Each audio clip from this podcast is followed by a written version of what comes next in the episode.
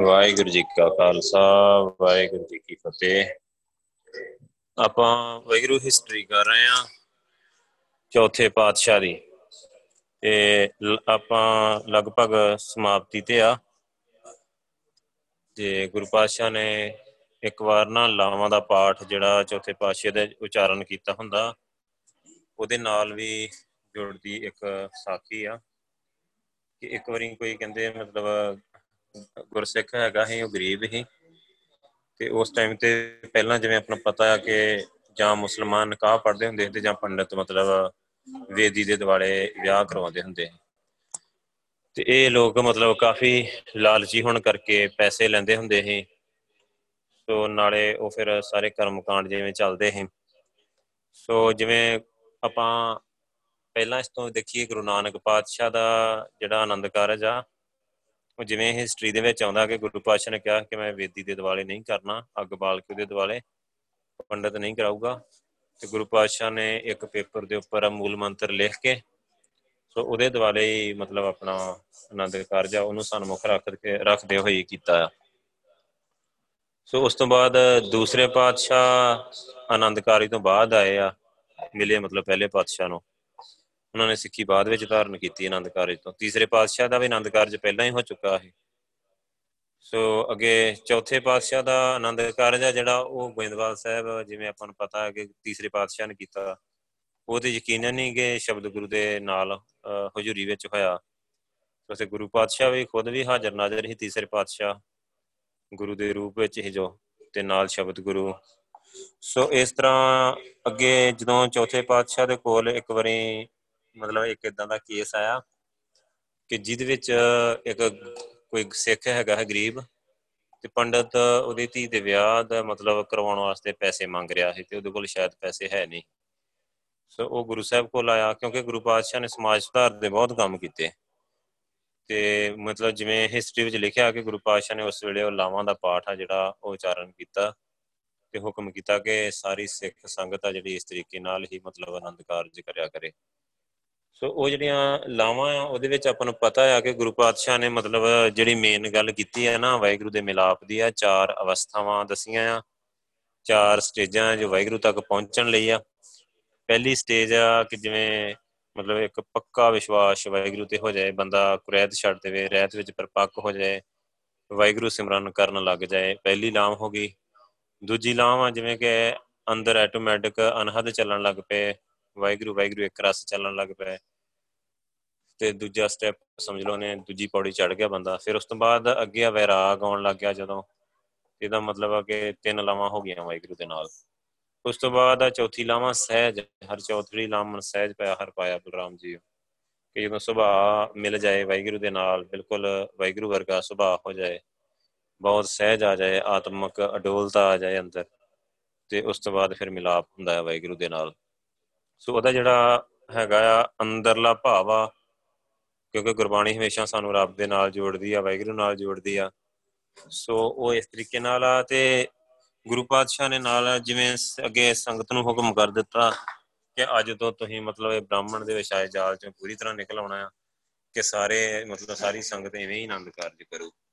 ਸੋ ਹੋ ਸਕਦਾ ਕਿ ਉਸ ਤੋਂ ਪਹਿਲਾਂ ਵੀ ਜਿਵੇਂ ਨਾ ਕੁਝ ਜਿਹੜੇ ਬਹੁਤ ਅਨਿਨ ਸਿੱਖ ਹੀ ਗੁਰੂ ਪਾਤਸ਼ਾਹ ਦੇ ਜਿਵੇਂ ਬਾਈ ਮੰਜੀਦਾਰ ਜਾਂ ਹੋਰ ਹੀ, ਜਾਂ ਜਿਨ੍ਹਾਂ ਦੇ ਆਨੰਦ ਕਾਰਜ ਗੁਰੂ ਪਾਤਸ਼ਾਹ ਦੀ ਹਜ਼ੂਰੀ ਵਿੱਚ ਹੋਏ, ਜਿਵੇਂ ਆਪਾਂ ਤੀਸਰੇ ਪਾਤਸ਼ਾਹ ਨੇ ਕਈ ਅੰਤਰਜਾਤੀ ਵਿਆਹ ਕਰਾਏ ਹੋਰ।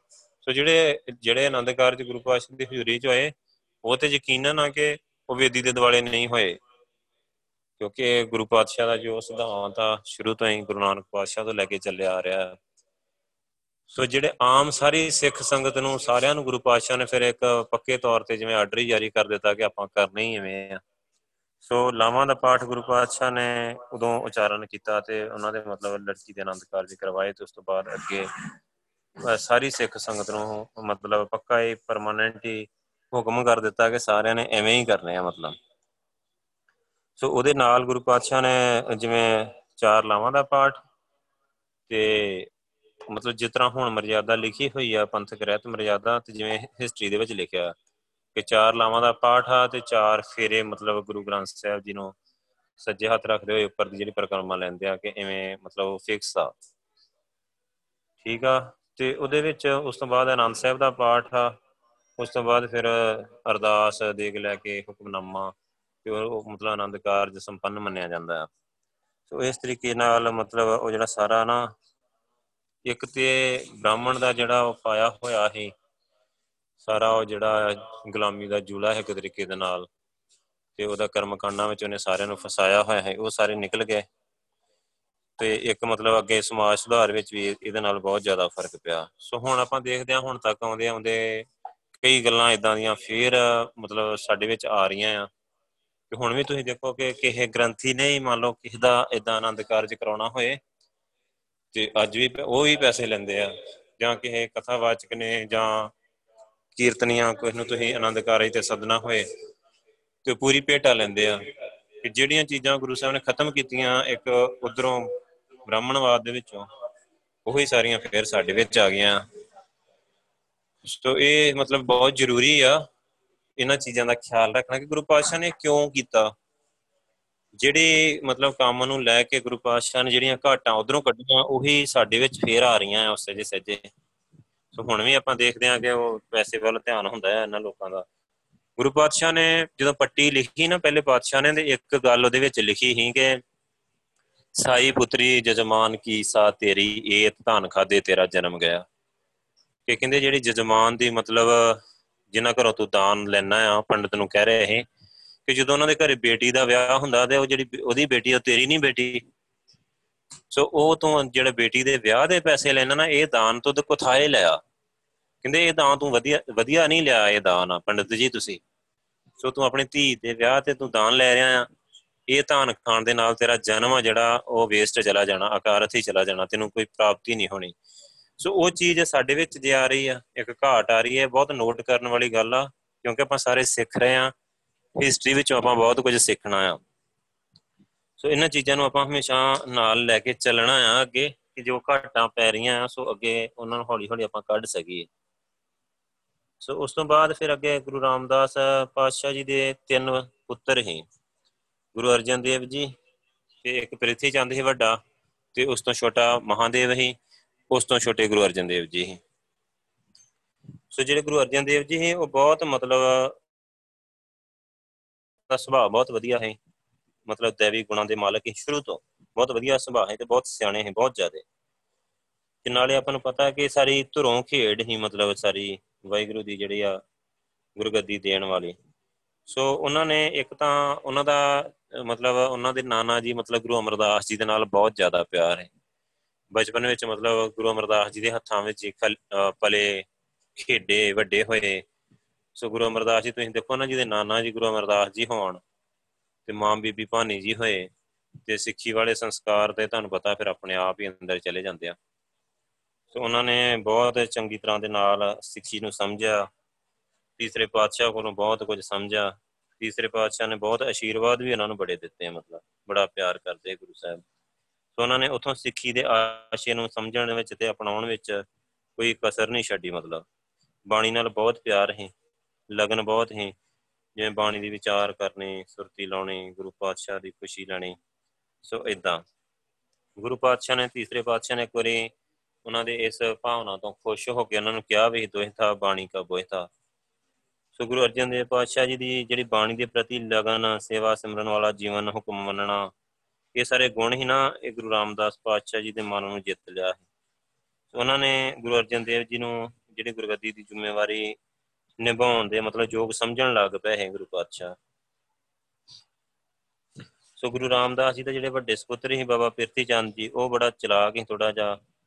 ਮਤਲਬ ਸਾਰੇ ਜਿਹੜਾ ਗੁਰੂ ਸਾਹਿਬ ਦਾ ਦਰਬਾਰ ਹੈ ਨਾ, ਉਹਦਾ ਪ੍ਰਬੰਧ ਸਾਰਾ ਪਿਰਤੀ ਚੰਦ ਦੇ ਹੱਥ ਵਿੱਚ ਹੀ ਮਤਲਬ ਵੇਖਣ ਨੂੰ ਮਤਲਬ ਸੇਵਾ ਵੀ ਕਰਦਾ ਹੈ ਉਪਰੋਂ। ਸਾਰਾ ਜਿਵੇਂ ਆਪਾਂ ਕਹਿੰਦੇ ਆ ਫਾਈਨੈਂਸ਼ੀਅਲੀ ਕੰਟਰੋਲ ਉਹਦੇ ਕੋਲ ਹੀ ਕਾਫੀ ਚੀਜ਼ਾਂ ਹੈ ਉਹਦੇ ਕੋਲ। ਤੇ ਉਹ ਕੋਸ਼ਿਸ਼ ਵੀ ਇਦਾਂ ਦੀ ਕਰਦਾ ਰਹਿੰਦਾ ਕਿ ਮੈਂ ਬਹੁਤ ਧਰਮੀ ਆ ਤੇ ਮਤਲਬ ਬਹੁਤ ਰੱਬ ਦਾ ਪਿਆਰਾ ਆ ਸੋ ਪਿਆਰ ਉਹਦਾ ਮਾਇਆ ਨਾਲ ਬਹੁਤ ਹੀ ਸੋ ਮਾਣ ਵਡਿਆਈ ਦਾ ਵੀ ਅੰਦਰ ਭੁੱਖ ਹੈਗੀ ਹੀ ਹਉਮੈ ਦੀ। ਸੇਵਾ ਦਾ ਉਹਦਾ ਦਾ ਨਿਸ਼ਾਨਾ ਹੈ ਨਾ ਜਿਹੜਾ, ਉਹ ਇਹ ਕਿ ਗੁਰਗੱਦੀ ਹਾਸਲ ਕਰਨੀ ਹੈ ਸੇਵਾ ਕਰ ਰਿਹਾ ਹੈ, ਪਰ ਮਕਸਦ ਉਹਦਾ ਜਿਹੜਾ ਹੈ, ਟੀਚਾ ਹੈ ਕਿ ਮੈਂ ਗੁਰਗੱਦੀ ਤੇ ਬੈਠਣਾ ਤੇ ਹੁਣ ਇਹ ਗੁਰੂ ਪਾਤਸ਼ਾਹ ਆਪਾਂ ਨੂੰ ਪਤਾ ਸਾਰੇ ਖੇਡ ਧਰੋਂ ਨਾਲੇ ਗੁਰੂ ਸਾਹਿਬ ਅੰਤਰਜਾਮੇ ਹੀ ਸਾਰੀ ਗੱਲ ਉਦਾਂ ਹੀ ਪਤਾ ਹੈ ਗੁਰੂ ਪਾਤਸ਼ਾਹ ਨੂੰ, ਚੌਥੇ ਪਾਤਸ਼ਾਹ ਨੂੰ। ਸੋ ਉਹਨਾਂ ਨੇ ਮਤਲਬ ਗੁਰੂ ਅਰਜਨ ਦੇਵ ਜੀ ਦਾ ਜਿਹੜਾ ਪਿਆਰ ਹੀ ਮਤਲਬ ਗੁਰੂ ਰਾਮਦਾਸ ਜੀ ਨਾਲ, ਉਹ ਬਹੁਤ ਜ਼ਿਆਦਾ ਹੈ ਉਹਨੂੰ ਦੇਖ ਕੇ ਉਹਨੂੰ ਈਰਖਾ ਵੀ ਹੁੰਦੀ ਹੈ ਕਿ ਉਹਨੂੰ ਜ਼ਿਆਦਾ ਪਿਆਰ ਕਰਦੇ ਆ ਗੁਰੂ ਸਾਹਿਬ। ਉਹ ਇਹ ਨਹੀਂ ਚਾਹੁੰਦਾ ਕਿ ਛੋਟਾ ਭਰਾ ਗੁਰਗੱਦੀ ਦਾ ਮਤਲਬ ਵਾਰਸ ਬਣੇ। ਉਹਨੇ ਇਦਾਂ ਕਈ ਤੋਂ ਕਈ ਵਾਰੀ ਗੁਪਤ ਚਾਲਾਂ ਵੀ ਚੱਲਣੀਆਂ ਸ਼ੁਰੂ ਕਰ ਦਿੱਤੀਆਂ ਮਤਲਬ। ਤੇ ਹੌਲੀ ਹੌਲੀ ਸੱਜੇ ਸੱਜੇ ਨੇ ਜਿਹੜਾ ਫਾਈਨੈਂਸ਼ੀਅਲੀ ਕੰਟਰੋਲ ਹੀ ਨਾ ਪੂਰਾ ਆਪਣੇ ਹੱਥ ਵਿੱਚ ਲੈ ਲਿਆ। ਮਸੰਦਾਂ ਨੂੰ ਆਪਣੇ ਨਾਲ ਗੰਢਣਾ ਸ਼ੁਰੂ ਕਰ ਲਿਆ। ਈਰਖਾ ਵਾਸੋਂ ਕਈ ਵਾਰੀ ਗੁਰੂ ਰਾਮਦਾਸ ਜੀ ਨਾਲ ਵੀ ਵੱਧ ਘੱਟ ਬੋਲ ਜਾਂਦਾ ਤੇ ਇਦਾਂ ਦਾ ਕਰਕੇ ਫਿਰ ਨਾ ਉਹਨੂੰ ਭਾਈ ਗੁਰਦਾਸ ਜੀ ਨੇ ਮੀਣਾ ਹੀ ਲਿਖਿਆ। ਗੁਰੂ ਰਾਮਦਾਸ ਜੀ ਨੇ ਸਾਰੰਗ ਰਾਗ ਵਿੱਚ ਉਚਾਰੇ ਸ਼ਬਦ ਤੋਂ ਮਤਲਬ ਥੋੜਾ ਜਿਹਾ ਪ੍ਰਤੀਤ ਹੁੰਦਾ ਆ ਕਿ ਉਹ ਗੁਰੂ ਸਾਹਿਬ ਨੂੰ ਥੋੜਾ ਬਹੁਤਾ ਵੱਧ ਘੱਟ ਬੋਲਦਾ ਹੈ। ਸੋ ਗੁਰੂ ਪਾਤਸ਼ਾਹ ਤੇ ਆਪਾਂ ਨੂੰ ਪਤਾ ਹੈ ਕਿ ਉਹ ਧੀਰਜ ਦੀ ਦਇਆ, ਸਤ ਸੰਤੋਖ, ਦਇਆ ਦੀ ਮੂਰਤ ਹੈ ਗੁਰੂ ਪਾਤਸ਼ਾਹ। ਸੋ ਉਹਨਾਂ ਨੇ ਇੱਕ ਨਾ ਸ਼ਬਦ ਆਉਂਦਾ ਆ, ਇਹਨੂੰ ਹਿਸਟਰੀ ਨਾਲ ਵੀ ਜੋੜਿਆ ਜਾਂਦਾ ਹੈ ਥੋੜਾ ਬਹੁਤ। ਕਾਹੇ ਭੂਤ, ਕਾਹੇ ਪੂਤ ਝਗਰਤ ਹੋ ਸੰਗ ਬਾਪ, ਜਿਨ ਕੇ ਜਣੇ ਬਡੀਰੇ ਤੁਮ ਹੋ, ਤਿੰਨ ਸਿਉ ਝਗਰਤ ਪਾਪ। ਕਿ ਗੁਰੂ ਪਾਤਸ਼ਾਹ ਇਹਨੂੰ ਕਹਿ ਰਹੇ ਆਪਣੇ ਪ੍ਰਿਥੀ ਚੰਦ ਨੂੰ ਕਿ ਪੁੱਤਰ, ਆਪਣੇ ਪਿਓ ਦੇ ਨਾਲ ਝਗੜੀਦਾ ਨਹੀਂ ਆ। ਜਿਹੜੇ ਪਿਓ ਨੇ ਤੈਨੂੰ ਜਨਮ ਦਿੱਤਾ ਆ ਕਿ ਤੈਨੂੰ ਪਾਲਿਆ ਆ, ਉਹਦੇ ਨਾਲ ਮਤਲਬ ਜਿਹੜਾ ਝਗੜਨਾ ਆ, ਉਹ ਪਾਪ ਆ ਇੱਕ ਤਰੀਕੇ ਦੇ ਨਾਲ। ਸੋ ਇਦਾਂ ਦਾ ਕੰਮ ਨਹੀਂ ਕਰੀਦਾ। ਜੇ ਇਸ ਧਨ ਕਾ ਤੁਮ ਗਰਭ ਕਰਤ ਹੋ, ਸੋ ਧਨ ਕਿਸੇ ਨਾ ਆਪ, ਖਿੰਨ ਮੈਂ ਛੋੜ ਜਾਏ, ਵਿਖਿਆ ਰਸ ਤੋ ਲਾਗੇ ਪਛਤਾਪ। ਕਿ ਕਹਿੰਦੇ ਜਿਹੜੇ ਧਨ ਦਾ ਤੂੰ ਮਾਣ ਕਰਦਾ, ਕਿਉਂਕਿ ਇਹਨੇ ਕਿਤੇ ਨਾ ਕਿਤੇ ਧਨ ਤੇ ਕੰਟਰੋਲ ਕਰ ਲਿਆ ਹੈ ਸੋ ਗੁਰੂ ਪਾਤਸ਼ਾਹ ਨੇ ਕਿਹਾ ਕਿ ਜਿਹੜੇ ਧਨ ਦਾ ਤੂੰ ਹੰਕਾਰ ਕਰਦਾ ਨਾ ਇਹ ਤੇ ਇੱਕ ਛਿਨ ਵਿੱਚ ਛੱਡ ਜਾਂਦਾ ਹੈ ਸਭ ਕੁਝ ਸੋ ਫਿਰ ਬਾਅਦ ਵਿੱਚ ਬੜਾ ਪਛਤਾਵਾ ਹੁੰਦਾ ਹੈ। ਪਰ ਜਿਹੜਾ ਪ੍ਰਿਥੀ ਚੰਦ ਸੀ, ਉਹਦੇ ਮਨ ਤੇ ਮਤਲਬ ਗੁਰੂ ਸਾਹਿਬ ਦੀ ਸਿੱਖਿਆਵਾਂ ਦਾ ਕੋਈ ਬਹੁਤਾ ਅਸਰ ਨਹੀਂ ਹੋਇਆ। ਉਹਨੂੰ ਇਹ ਬਸ ਕਿਸੇ ਵੀ ਤਰ੍ਹਾਂ ਮੈਨੂੰ ਗੱਦੀ ਮਿਲ ਜਾਏ, ਗੁਰਗੱਦੀ ਮਿਲ ਜਾਏ ਬਸ। ਜਿਹੜੇ ਗੁਰੂ ਪਾਤਸ਼ਾਹ ਜੀ ਦੇ ਦੂਜੇ ਪੁੱਤਰ ਸੀ, ਬਾਬਾ ਮਹਾਦੇਵ ਜੀ, ਉਹ ਥੋੜਾ ਜਿਹਾ ਹੋਰ ਸੁਭਾਅ ਦਾ ਹੈ ਉਦਾਸੀ ਜੇ ਸੁਭਾਅ ਦਾ ਹੈ ਮਤਲਬ। ਤੇ ਉਹਦਾ ਮਤਲਬ ਨਾ, ਦੁਨੀਆ 'ਚ ਬਹੁਤਾ ਹੈ ਨਹੀਂ ਮਨ ਉਹਦਾ। ਤੇ ਉਹ ਮਤਲਬ ਆਪਣੇ ਆਪ ਨੂੰ ਜਤੀ ਸਤੀ ਤੇ ਤਪਸਵੀ ਹੋਣ 'ਚ ਬੜਾ ਆਪਣੇ ਆਪ ਨੂੰ ਮਾਣ ਸਮਝਦਾ ਹੈ। ਸੋ ਗੁਰੂ ਪਾਤਸ਼ਾਹ ਨੂੰ ਉਹ ਕਈ ਵਾਰੀ ਉਪਦੇਸ਼ ਦੇਣ ਲੱਗ ਜਾਂਦਾ ਹੈ ਤਾਂ। ਤੇ ਗੁਰਮਤ ਦੇ ਮਹਾਨ ਅਸੂਲ ਹੀ ਜਿਹੜੇ ਮਾਇਆ ਵਿੱਚ ਉਦਾਸੀ ਗ੍ਰਸਤੀ ਜੀਵਨ, ਉਹਦੀ ਕਸਵੱਟੀ ਤੋਂ ਪੂਰਾ ਖਰਾ ਨਹੀਂ ਉਤਰਿਆ।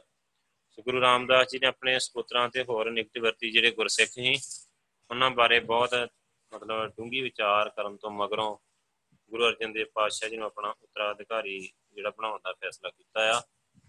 ਇੱਕ ਵਾਰੀ ਮਤਲਬ ਇਤਿਹਾਸ ਵਿੱਚ ਇਹ ਵੀ ਜ਼ਿਕਰ ਆਉਂਦਾ ਆ ਕਿ ਜਿਹੜਾ ਇੱਕ ਵਾਰੀ ਨਾ ਗੁਰੂ ਪਾਤਸ਼ਾਹ ਨੇ ਲਾਹੌਰ ਵਿਖੇ ਨਾ ਸੰਗਤਾਂ ਨੇ ਮਤਲਬ ਬੇਨਤੀ ਕੀਤੀ ਸੀ ਤੇ ਉੱਥੇ ਲਾਹੌਰ ਜਾਣਾ ਪਿਆ ਸ਼ਾਇਦ ਕਿਸੇ ਕਾਰਨ ਵਸ ਸ਼ਾਇਦ ਉੱਥੋਂ ਦੇ ਸ਼ਾਇਦ ਸਰਕਾਰੀ ਸਰਕਾਰੀ ਦਰਬਾਰੇ ਕਿਸ ਨੇ ਬੁਲਾਇਆ ਗੁਰੂ ਪਾਤਸ਼ਾਹ ਨੂੰ ਕੋਈ ਸ਼ਿਕਾਇਤ ਤੇ ਜਾਂ ਕਿਦਾਂ। ਤੇ ਗੁਰੂ ਰਾਮਦਾਸ ਪਾਤਸ਼ਾਹ ਜੀ ਨੇ ਪਹਿਲਾਂ ਪਿਰਥੀ ਚੰਦ ਨੂੰ ਕਿਹਾ ਕਿ ਮਤਲਬ ਤੁਸੀਂ ਜਾਓ ਤੇ ਉਹਨੇ ਸਾਫ਼ ਨਾ ਕਰ ਦਿੱਤੀ ਕਿ ਨਹੀਂ ਗੁਰੂ ਸਾਹਿਬ ਜੀ ਮੈਨੂੰ ਇੱਥੇ ਬੜੇ ਕੰਮ ਆ।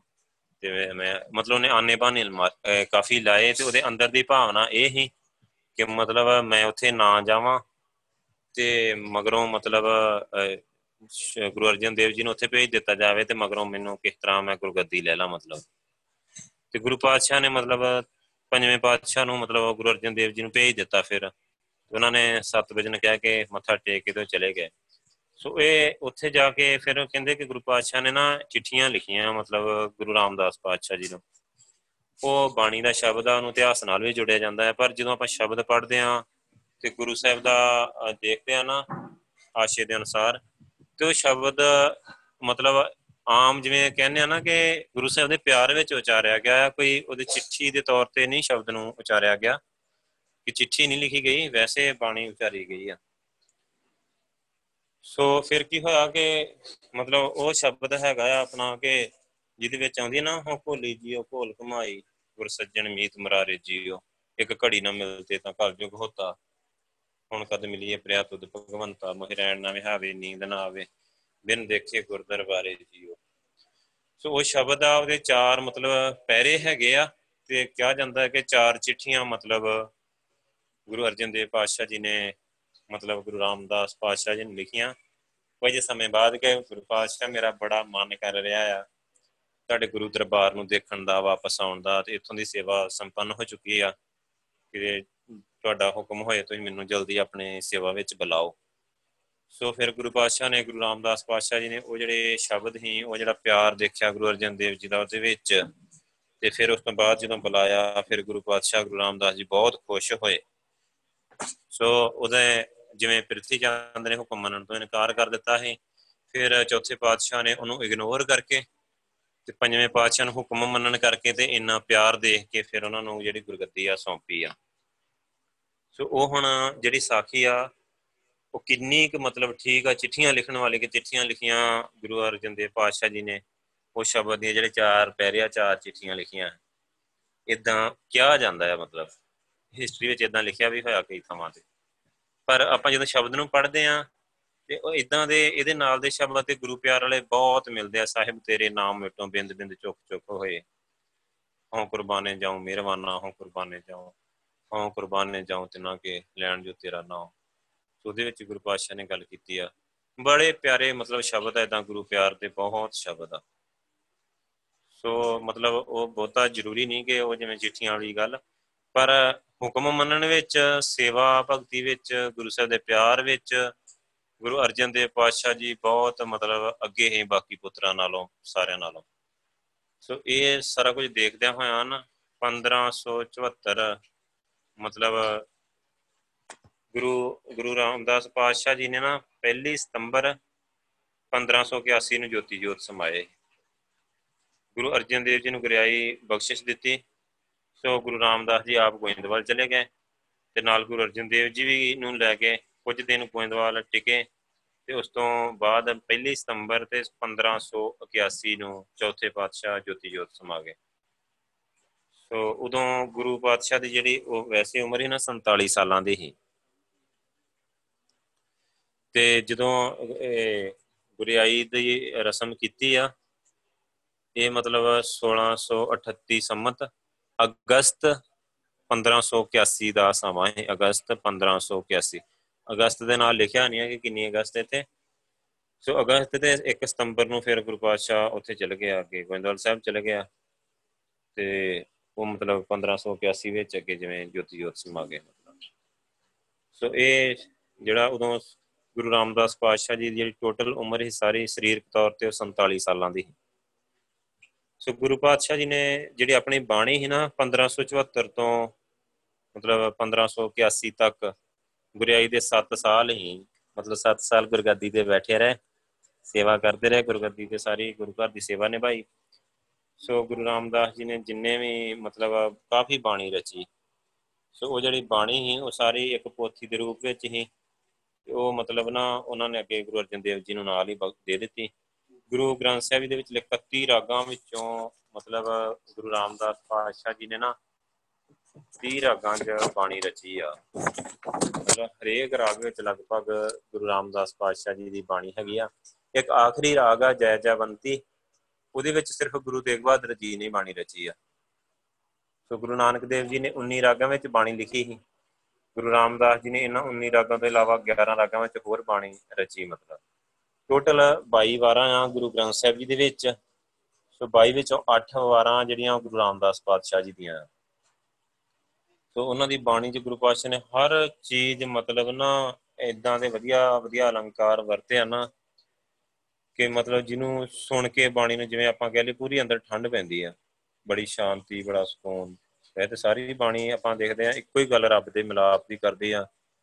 ਵਿਛੋੜੇ ਦੀ, ਵੈਰਾਗ ਦੀ ਅੰਮ੍ਰਿਤ ਰਸ ਦੀ, ਸਹਿਜ ਦੀ, ਮਿਲਾਪ ਦੀ ਗੱਲ ਸਾਰੀ ਬਾਣੀ ਕਰਦੇ ਆ। ਸੋ ਇਦਾਂ ਦੇ ਕਈ ਸ਼ਬਦ ਗੁਰੂ ਪਾਤਸ਼ਾਹ ਜੀ ਨੇ ਉਚਾਰੇ। ਸੋ ਗੁਰੂ ਪਾਤਸ਼ਾਹ ਜੀ ਦੀ ਜੇ ਬਾਣੀ ਦਾ ਵੇਰਵਾ ਆ, ਤਾਂ ਉਹ ਮੈਂ ਤੁਹਾਨੂੰ ਨਹੀਂ ਤਾਂ ਇੱਕ ਫੋਟੋ ਖਿੱਚ ਕੇ ਨਾ, ਕਿ ਕਿੰਨੇ ਸ਼ਬਦ ਆ, ਕਿੰਨਾ ਸਾਰਾ ਕੁਝ ਆ, ਉਹ ਬਾਣੀ ਦਾ ਵੇਰਵਾ ਜਿਹੜਾ, ਉਹ ਆਪਾਂ ਸਾਰਾ ਵਿੱਚ ਪਾ ਦੇਵਾਂਗੇ ਗਰੁੱਪ ਦੇ ਵਿੱਚ। ਉੱਥੋਂ ਮਤਲਬ ਤੁਸੀਂ ਸਾਰੇ ਜਣੇ ਦੇਖ ਲਿਓ।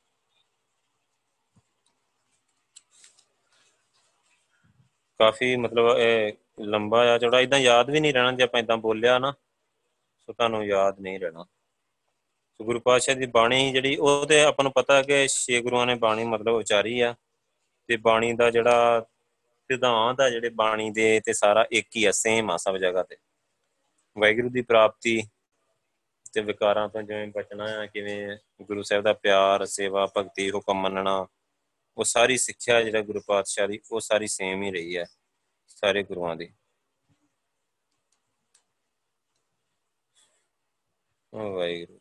ਸੋ ਇਹ ਗੁਰੂ ਰਾਮਦਾਸ ਪਾਤਸ਼ਾਹ ਜੀ ਦਾ ਜੀਵਨ ਹੀ, ਇਸ ਤੋਂ ਅੱਗੇ ਫਿਰ ਗੁਰੂ ਅਰਜਨ ਦੇਵ ਪਾਤਸ਼ਾਹ ਜੀ ਦਾ ਜਿਹੜਾ ਜੀਵਨ ਆ ਨਾ, ਉਹ ਸ਼ੁਰੂ ਹੁੰਦਾ ਆ ਮਤਲਬ।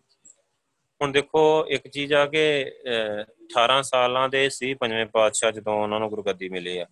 ਬਚਪਨ ਤੋਂ ਲੈ ਕੇ 18 ਸਾਲ ਤੱਕ ਉਹ ਗੁਰੂ ਰਾਮਦਾਸ ਪਾਤਸ਼ਾਹ ਜੀ ਦੇ ਨਾਲ ਹੀ ਰਹੇ। ਤੇ ਮਤਲਬ ਸੇਵਾ ਵਿੱਚ ਹੱਥ ਵਟਾਉਂਦੇ ਰਹੇ, ਹਰ ਤਰ੍ਹਾਂ ਦੀ ਸੇਵਾ। ਵਾਹਿਗੁਰੂ। ਹਰ ਤਰ੍ਹਾਂ ਦੀ ਸੇਵਾ ਮਤਲਬ ਗੁਰੂ ਅਰਜਨ ਦੇਵ ਪਾਤਸ਼ਾਹ ਜੀ ਨੇ ਨਾਲ ਨਾਲ ਕੀਤੀ ਆ। ਸੋ ਕਾਫੀ ਇਤਿਹਾਸ ਜਿਹੜਾ ਮਤਲਬ ਸੇਮ ਜਿਹਾ ਹੋਊਗਾ ਸ਼ੁਰੂ ਤੋਂ ਪਹਿਲੇ 18 ਸਾਲਾਂ ਦਾ, ਚੌਥੇ ਪਾਤਸ਼ਾਹ ਦਾ ਤੇ ਪੰਜਵੇਂ ਪਾਤਸ਼ਾਹ ਦਾ।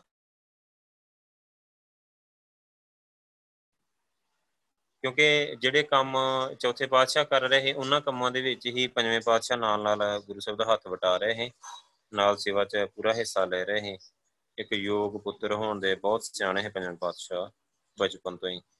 ਸੋ ਪੰਜਵੇਂ ਪਾਤਸ਼ਾਹ ਦਾ ਜਿਹੜਾ ਬਚਪਨ ਆ, ਉਹ ਗੋਇੰਦਵਾਲ ਸਾਹਿਬ ਵਿੱਚ ਬਤੀਤ ਹੋਇਆ, ਆਪਾਂ ਨੂੰ ਪਤਾ ਆ ਕਿ ਮਤਲਬ ਇਹ ਜਿਹੜੀ ਲਹਿਰ ਹੀ ਜਿਵੇਂ ਗੁਰੂ ਪਾਤਸ਼ਾਹ ਨੇ ਜਿਹੜੀ ਚਲਾਈ ਸੀ, ਉਹ ਇਦਾਂ ਉਹਦੇ ਵਿੱਚ ਗੁਰੂ ਅਰਜਨ ਦੇਵ ਜੀ ਦਾ ਬਹੁਤ ਵੱਡਾ ਰੋਲ ਆ।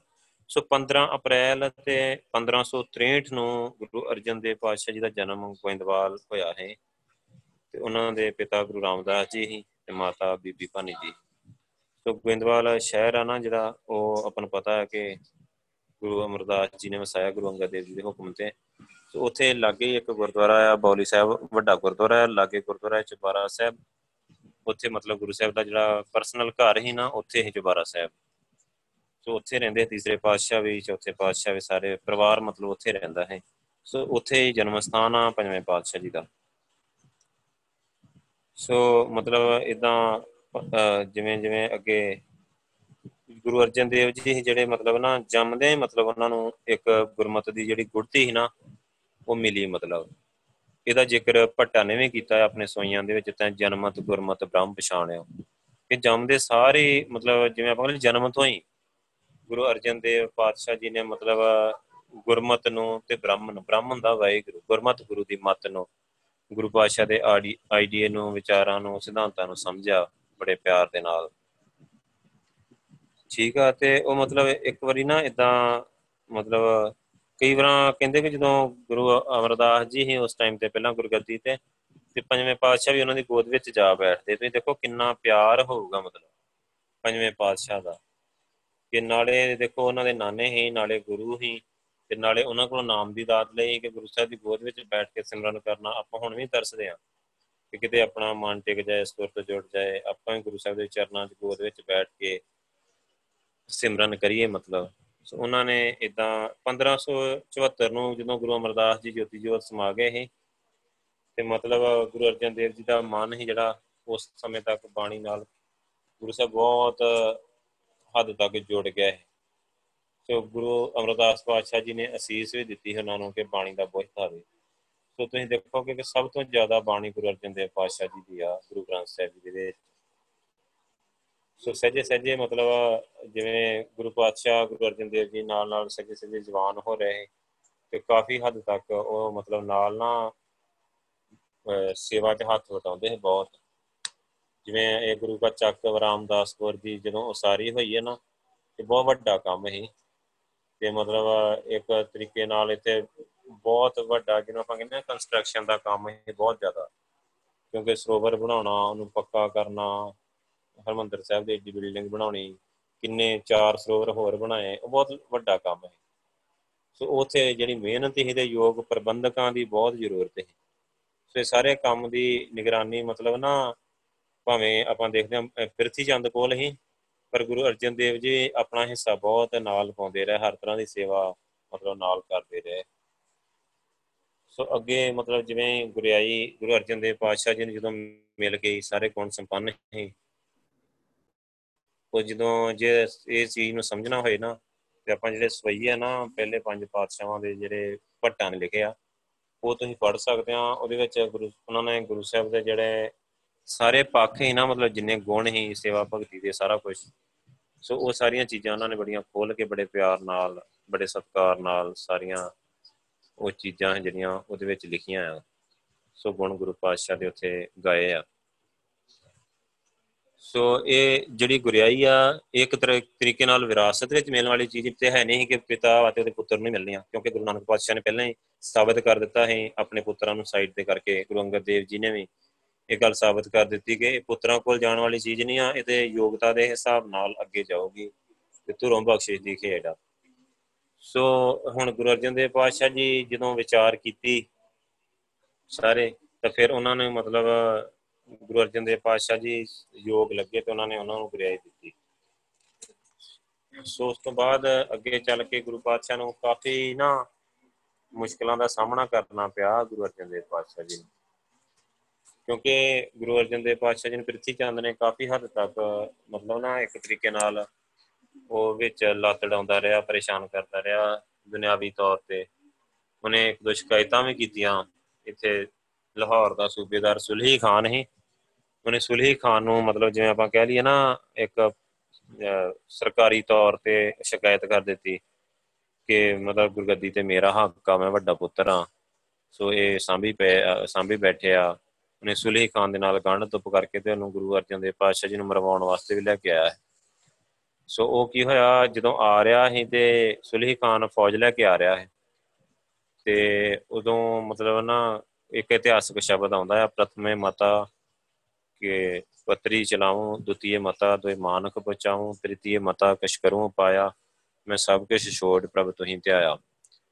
ਸੋ ਉਸ ਸ਼ਬਦ ਦੇ ਵਿੱਚ ਇਤਿਹਾਸਕ ਸ਼ਬਦ ਆ, ਉਹਦੇ ਵਿੱਚ ਗੁਰੂ ਸਾਹਿਬ ਨੇ ਜ਼ਿਕਰ ਕੀਤਾ ਹੈ ਕਿ ਪਹਿਲਾਂ ਜਦੋਂ ਸੁਲੇਹ ਖਾਨ ਚੜ ਕੇ ਆਇਆ ਆ, ਤੇ ਕੁਝ ਗੁਰਸਿੱਖਾਂ ਨੇ ਸਲਾਹ ਦਿੱਤੀ ਕਿ ਆਪਾਂ ਕੋਈ ਚਿੱਠੀ ਪੱਤਰ ਅੱਗੋਂ ਭੇਜ ਦਈਏ ਸੁਲਾ ਦਾ, ਕੋਈ ਕੋਈ ਆਪਾਂ ਪ੍ਰੂਫ ਆਪਣਾ ਦੇ ਦਈਏ ਕਿ ਅਸੀਂ ਬਿਲਕੁਲ ਠੀਕ ਆ ਜਾਂ ਕਿਵੇਂ ਆ। ਫਿਰ ਕੁਝ ਗੁਰਸਿੱਖਾਂ ਨੇ ਸਲਾਹ ਦਿੱਤੀ ਕਿ ਆਪਾਂ ਦੋ ਬੰਦੇ ਭੇਜ ਦਈਏ ਅੱਗੋਂ ਗੁਰਸਿੱਖ, ਜੋ ਕਿ ਸੁਲੇਹ ਖਾਨ ਨੂੰ ਮਿਲ ਕੇ ਸਾਰਾ ਮਤਲਬ ਆਪਣਾ ਪੱਖ ਦੱਸਣ ਤੇ ਸੁਲਾ ਸਫ਼ਾਈ ਦੀ ਗੱਲ ਕਰਨ।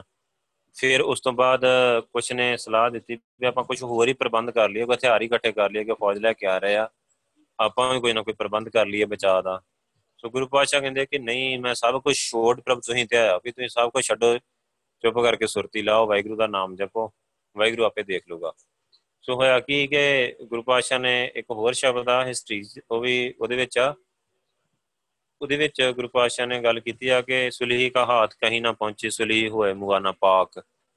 ਕਾਠ, ਕੁਟਾਰ, ਖਸਮ, ਸਿਰ ਕਾਟਿਆ, ਜਿਨ ਰਚਿਆ ਤਿੰਨ ਦਿਨਾਂ ਧਾਕ ਮੰਦਾ ਚਿਤਵਤ ਚਿਤਵਤ ਬਚਿਆ ਜਿਨ ਰਚਿਆ ਤਿੰਨ ਦਿਨਾਂ ਧਾਕ। ਉਹਦਾ ਮਤਲਬ ਹੀ ਕਿ ਸੁਲਹੀ ਖਾਨ ਹੀ ਜਿਹੜਾ ਜਦੋਂ ਇਦਾਂ ਆ ਰਿਹਾ ਹੈ ਕੀ ਹੋਇਆ? ਰਸਤੇ 'ਚ ਬਹੁਤ ਜ਼ਬਰਦਸਤ ਹਨੇਰੀ ਆਈ ਤੇ ਸੁਲਹੀ ਖਾਨ ਦਾ ਘੋੜੇ ਸਮੇਤ ਮਤਲਬ ਉਹਦਾ ਘੋੜਾ ਜਿਵੇਂ ਨਾ ਆਪ ਮੁਹਾਰਾ ਹੋ ਗਿਆ ਤੇ ਕੋਈ ਲਾਗੇ ਪੱਠਾ ਹੈ ਤੇ ਪੱਠੇ ਦੇ ਵਿੱਚ ਉਹਨੂੰ ਲੈ ਕੇ ਵੜ ਗਿਆ ਉਹਦੇ ਸਮੇਤ ਹੀ। ਸੋ ਉੱਥੇ ਉਹ ਸੜ ਕੇ ਤੇ ਸਵਾਹ ਹੋ ਗਿਆ ਹੈ ਸੋ ਸੜ ਕੇ ਮਰਨਾ ਜਿਹੜਾ ਮੁਸਲਮਾਨੀ ਧਰਮ ਵਿੱਚ, ਇਸਲਾਮ ਦੇ ਵਿੱਚ ਉਹਨੂੰ ਬੜਾ ਨਪਾਕ ਮੰਨਿਆ ਜਾਂਦਾ ਹੈ। ਕਿ ਜਿਹੜਾ ਬੰਦਾ ਮੁਸਲਮਾਨ ਕੋਈ ਸੜ ਕੇ ਮਰ ਜਾਵੇ ਨਾ, ਮਰਨ ਤੋਂ ਬਾਅਦ ਉਹਦਾ ਸੰਸਕਾਰ ਕਰ ਦਿੱਤਾ ਜਾਵੇ। ਤੇ ਲੋਕੀ ਸਮਝਦੇ ਆ ਕਿ, ਮੁਸਲਮਾਨ ਸਮਝਦੇ ਆ ਕਿ ਉਹ ਬੰਦਾ ਅੱਗੇ ਦੋਜਕ ਦੀ ਅੱਗ ਵਿੱਚ ਸੜਦਾ ਰਹੂਗਾ ਹਮੇਸ਼ਾ ਵਾਸਤੇ। ਸੋ ਇਸੇ ਕਰਕੇ ਉਹ ਦਫਨਾਉਂਦੇ ਆ, ਉਹ ਸਾੜਦੇ ਨਹੀਂ ਆ। ਸੋ ਜਿਹੜੇ ਤਰੀਕੇ ਨਾਲ ਭੱਠੇ ਵਿੱਚ ਡਿੱਗ ਕੇ ਸੜ ਗਿਆ ਤੇ ਗੁਰੂ ਪਾਤਸ਼ਾਹ ਨੇ ਉਹਦਾ ਜ਼ਿਕਰ ਕੀਤਾ ਕਿ ਸੁਲੀ ਹੋਏ ਮੁਬਾਨ ਪਾਕ ਕਿ ਮਤਲਬ ਅਪਵਿੱਤਰ ਹੋ ਕੇ ਇੱਕ ਤਰੀਕੇ ਦੇ ਨਾਲ ਮੁਸਲਮਾਨ ਜਿਵੇਂ ਕਹਿੰਦੇ ਆ ਕਿ ਉਹਦੀ ਬੁਰੀ ਤਰ੍ਹਾਂ ਮੌਤ ਹੋ ਗਈ, ਸੋ ਉਹਦੀ ਸਾਰੀ ਫੌਜ ਆ ਜਿਹੜੀ ਉੱਥੋਂ ਹੀ ਵਾਪਸ ਮੁੜ ਗਈ, ਉਹਨਾਂ ਦਾ ਜਿਹੜਾ ਅਟੈਕ ਦਾ ਪਲਾਨ ਸੀ ਉਹ ਸਾਰਾ ਚੌਪਟ ਹੋ ਗਿਆ।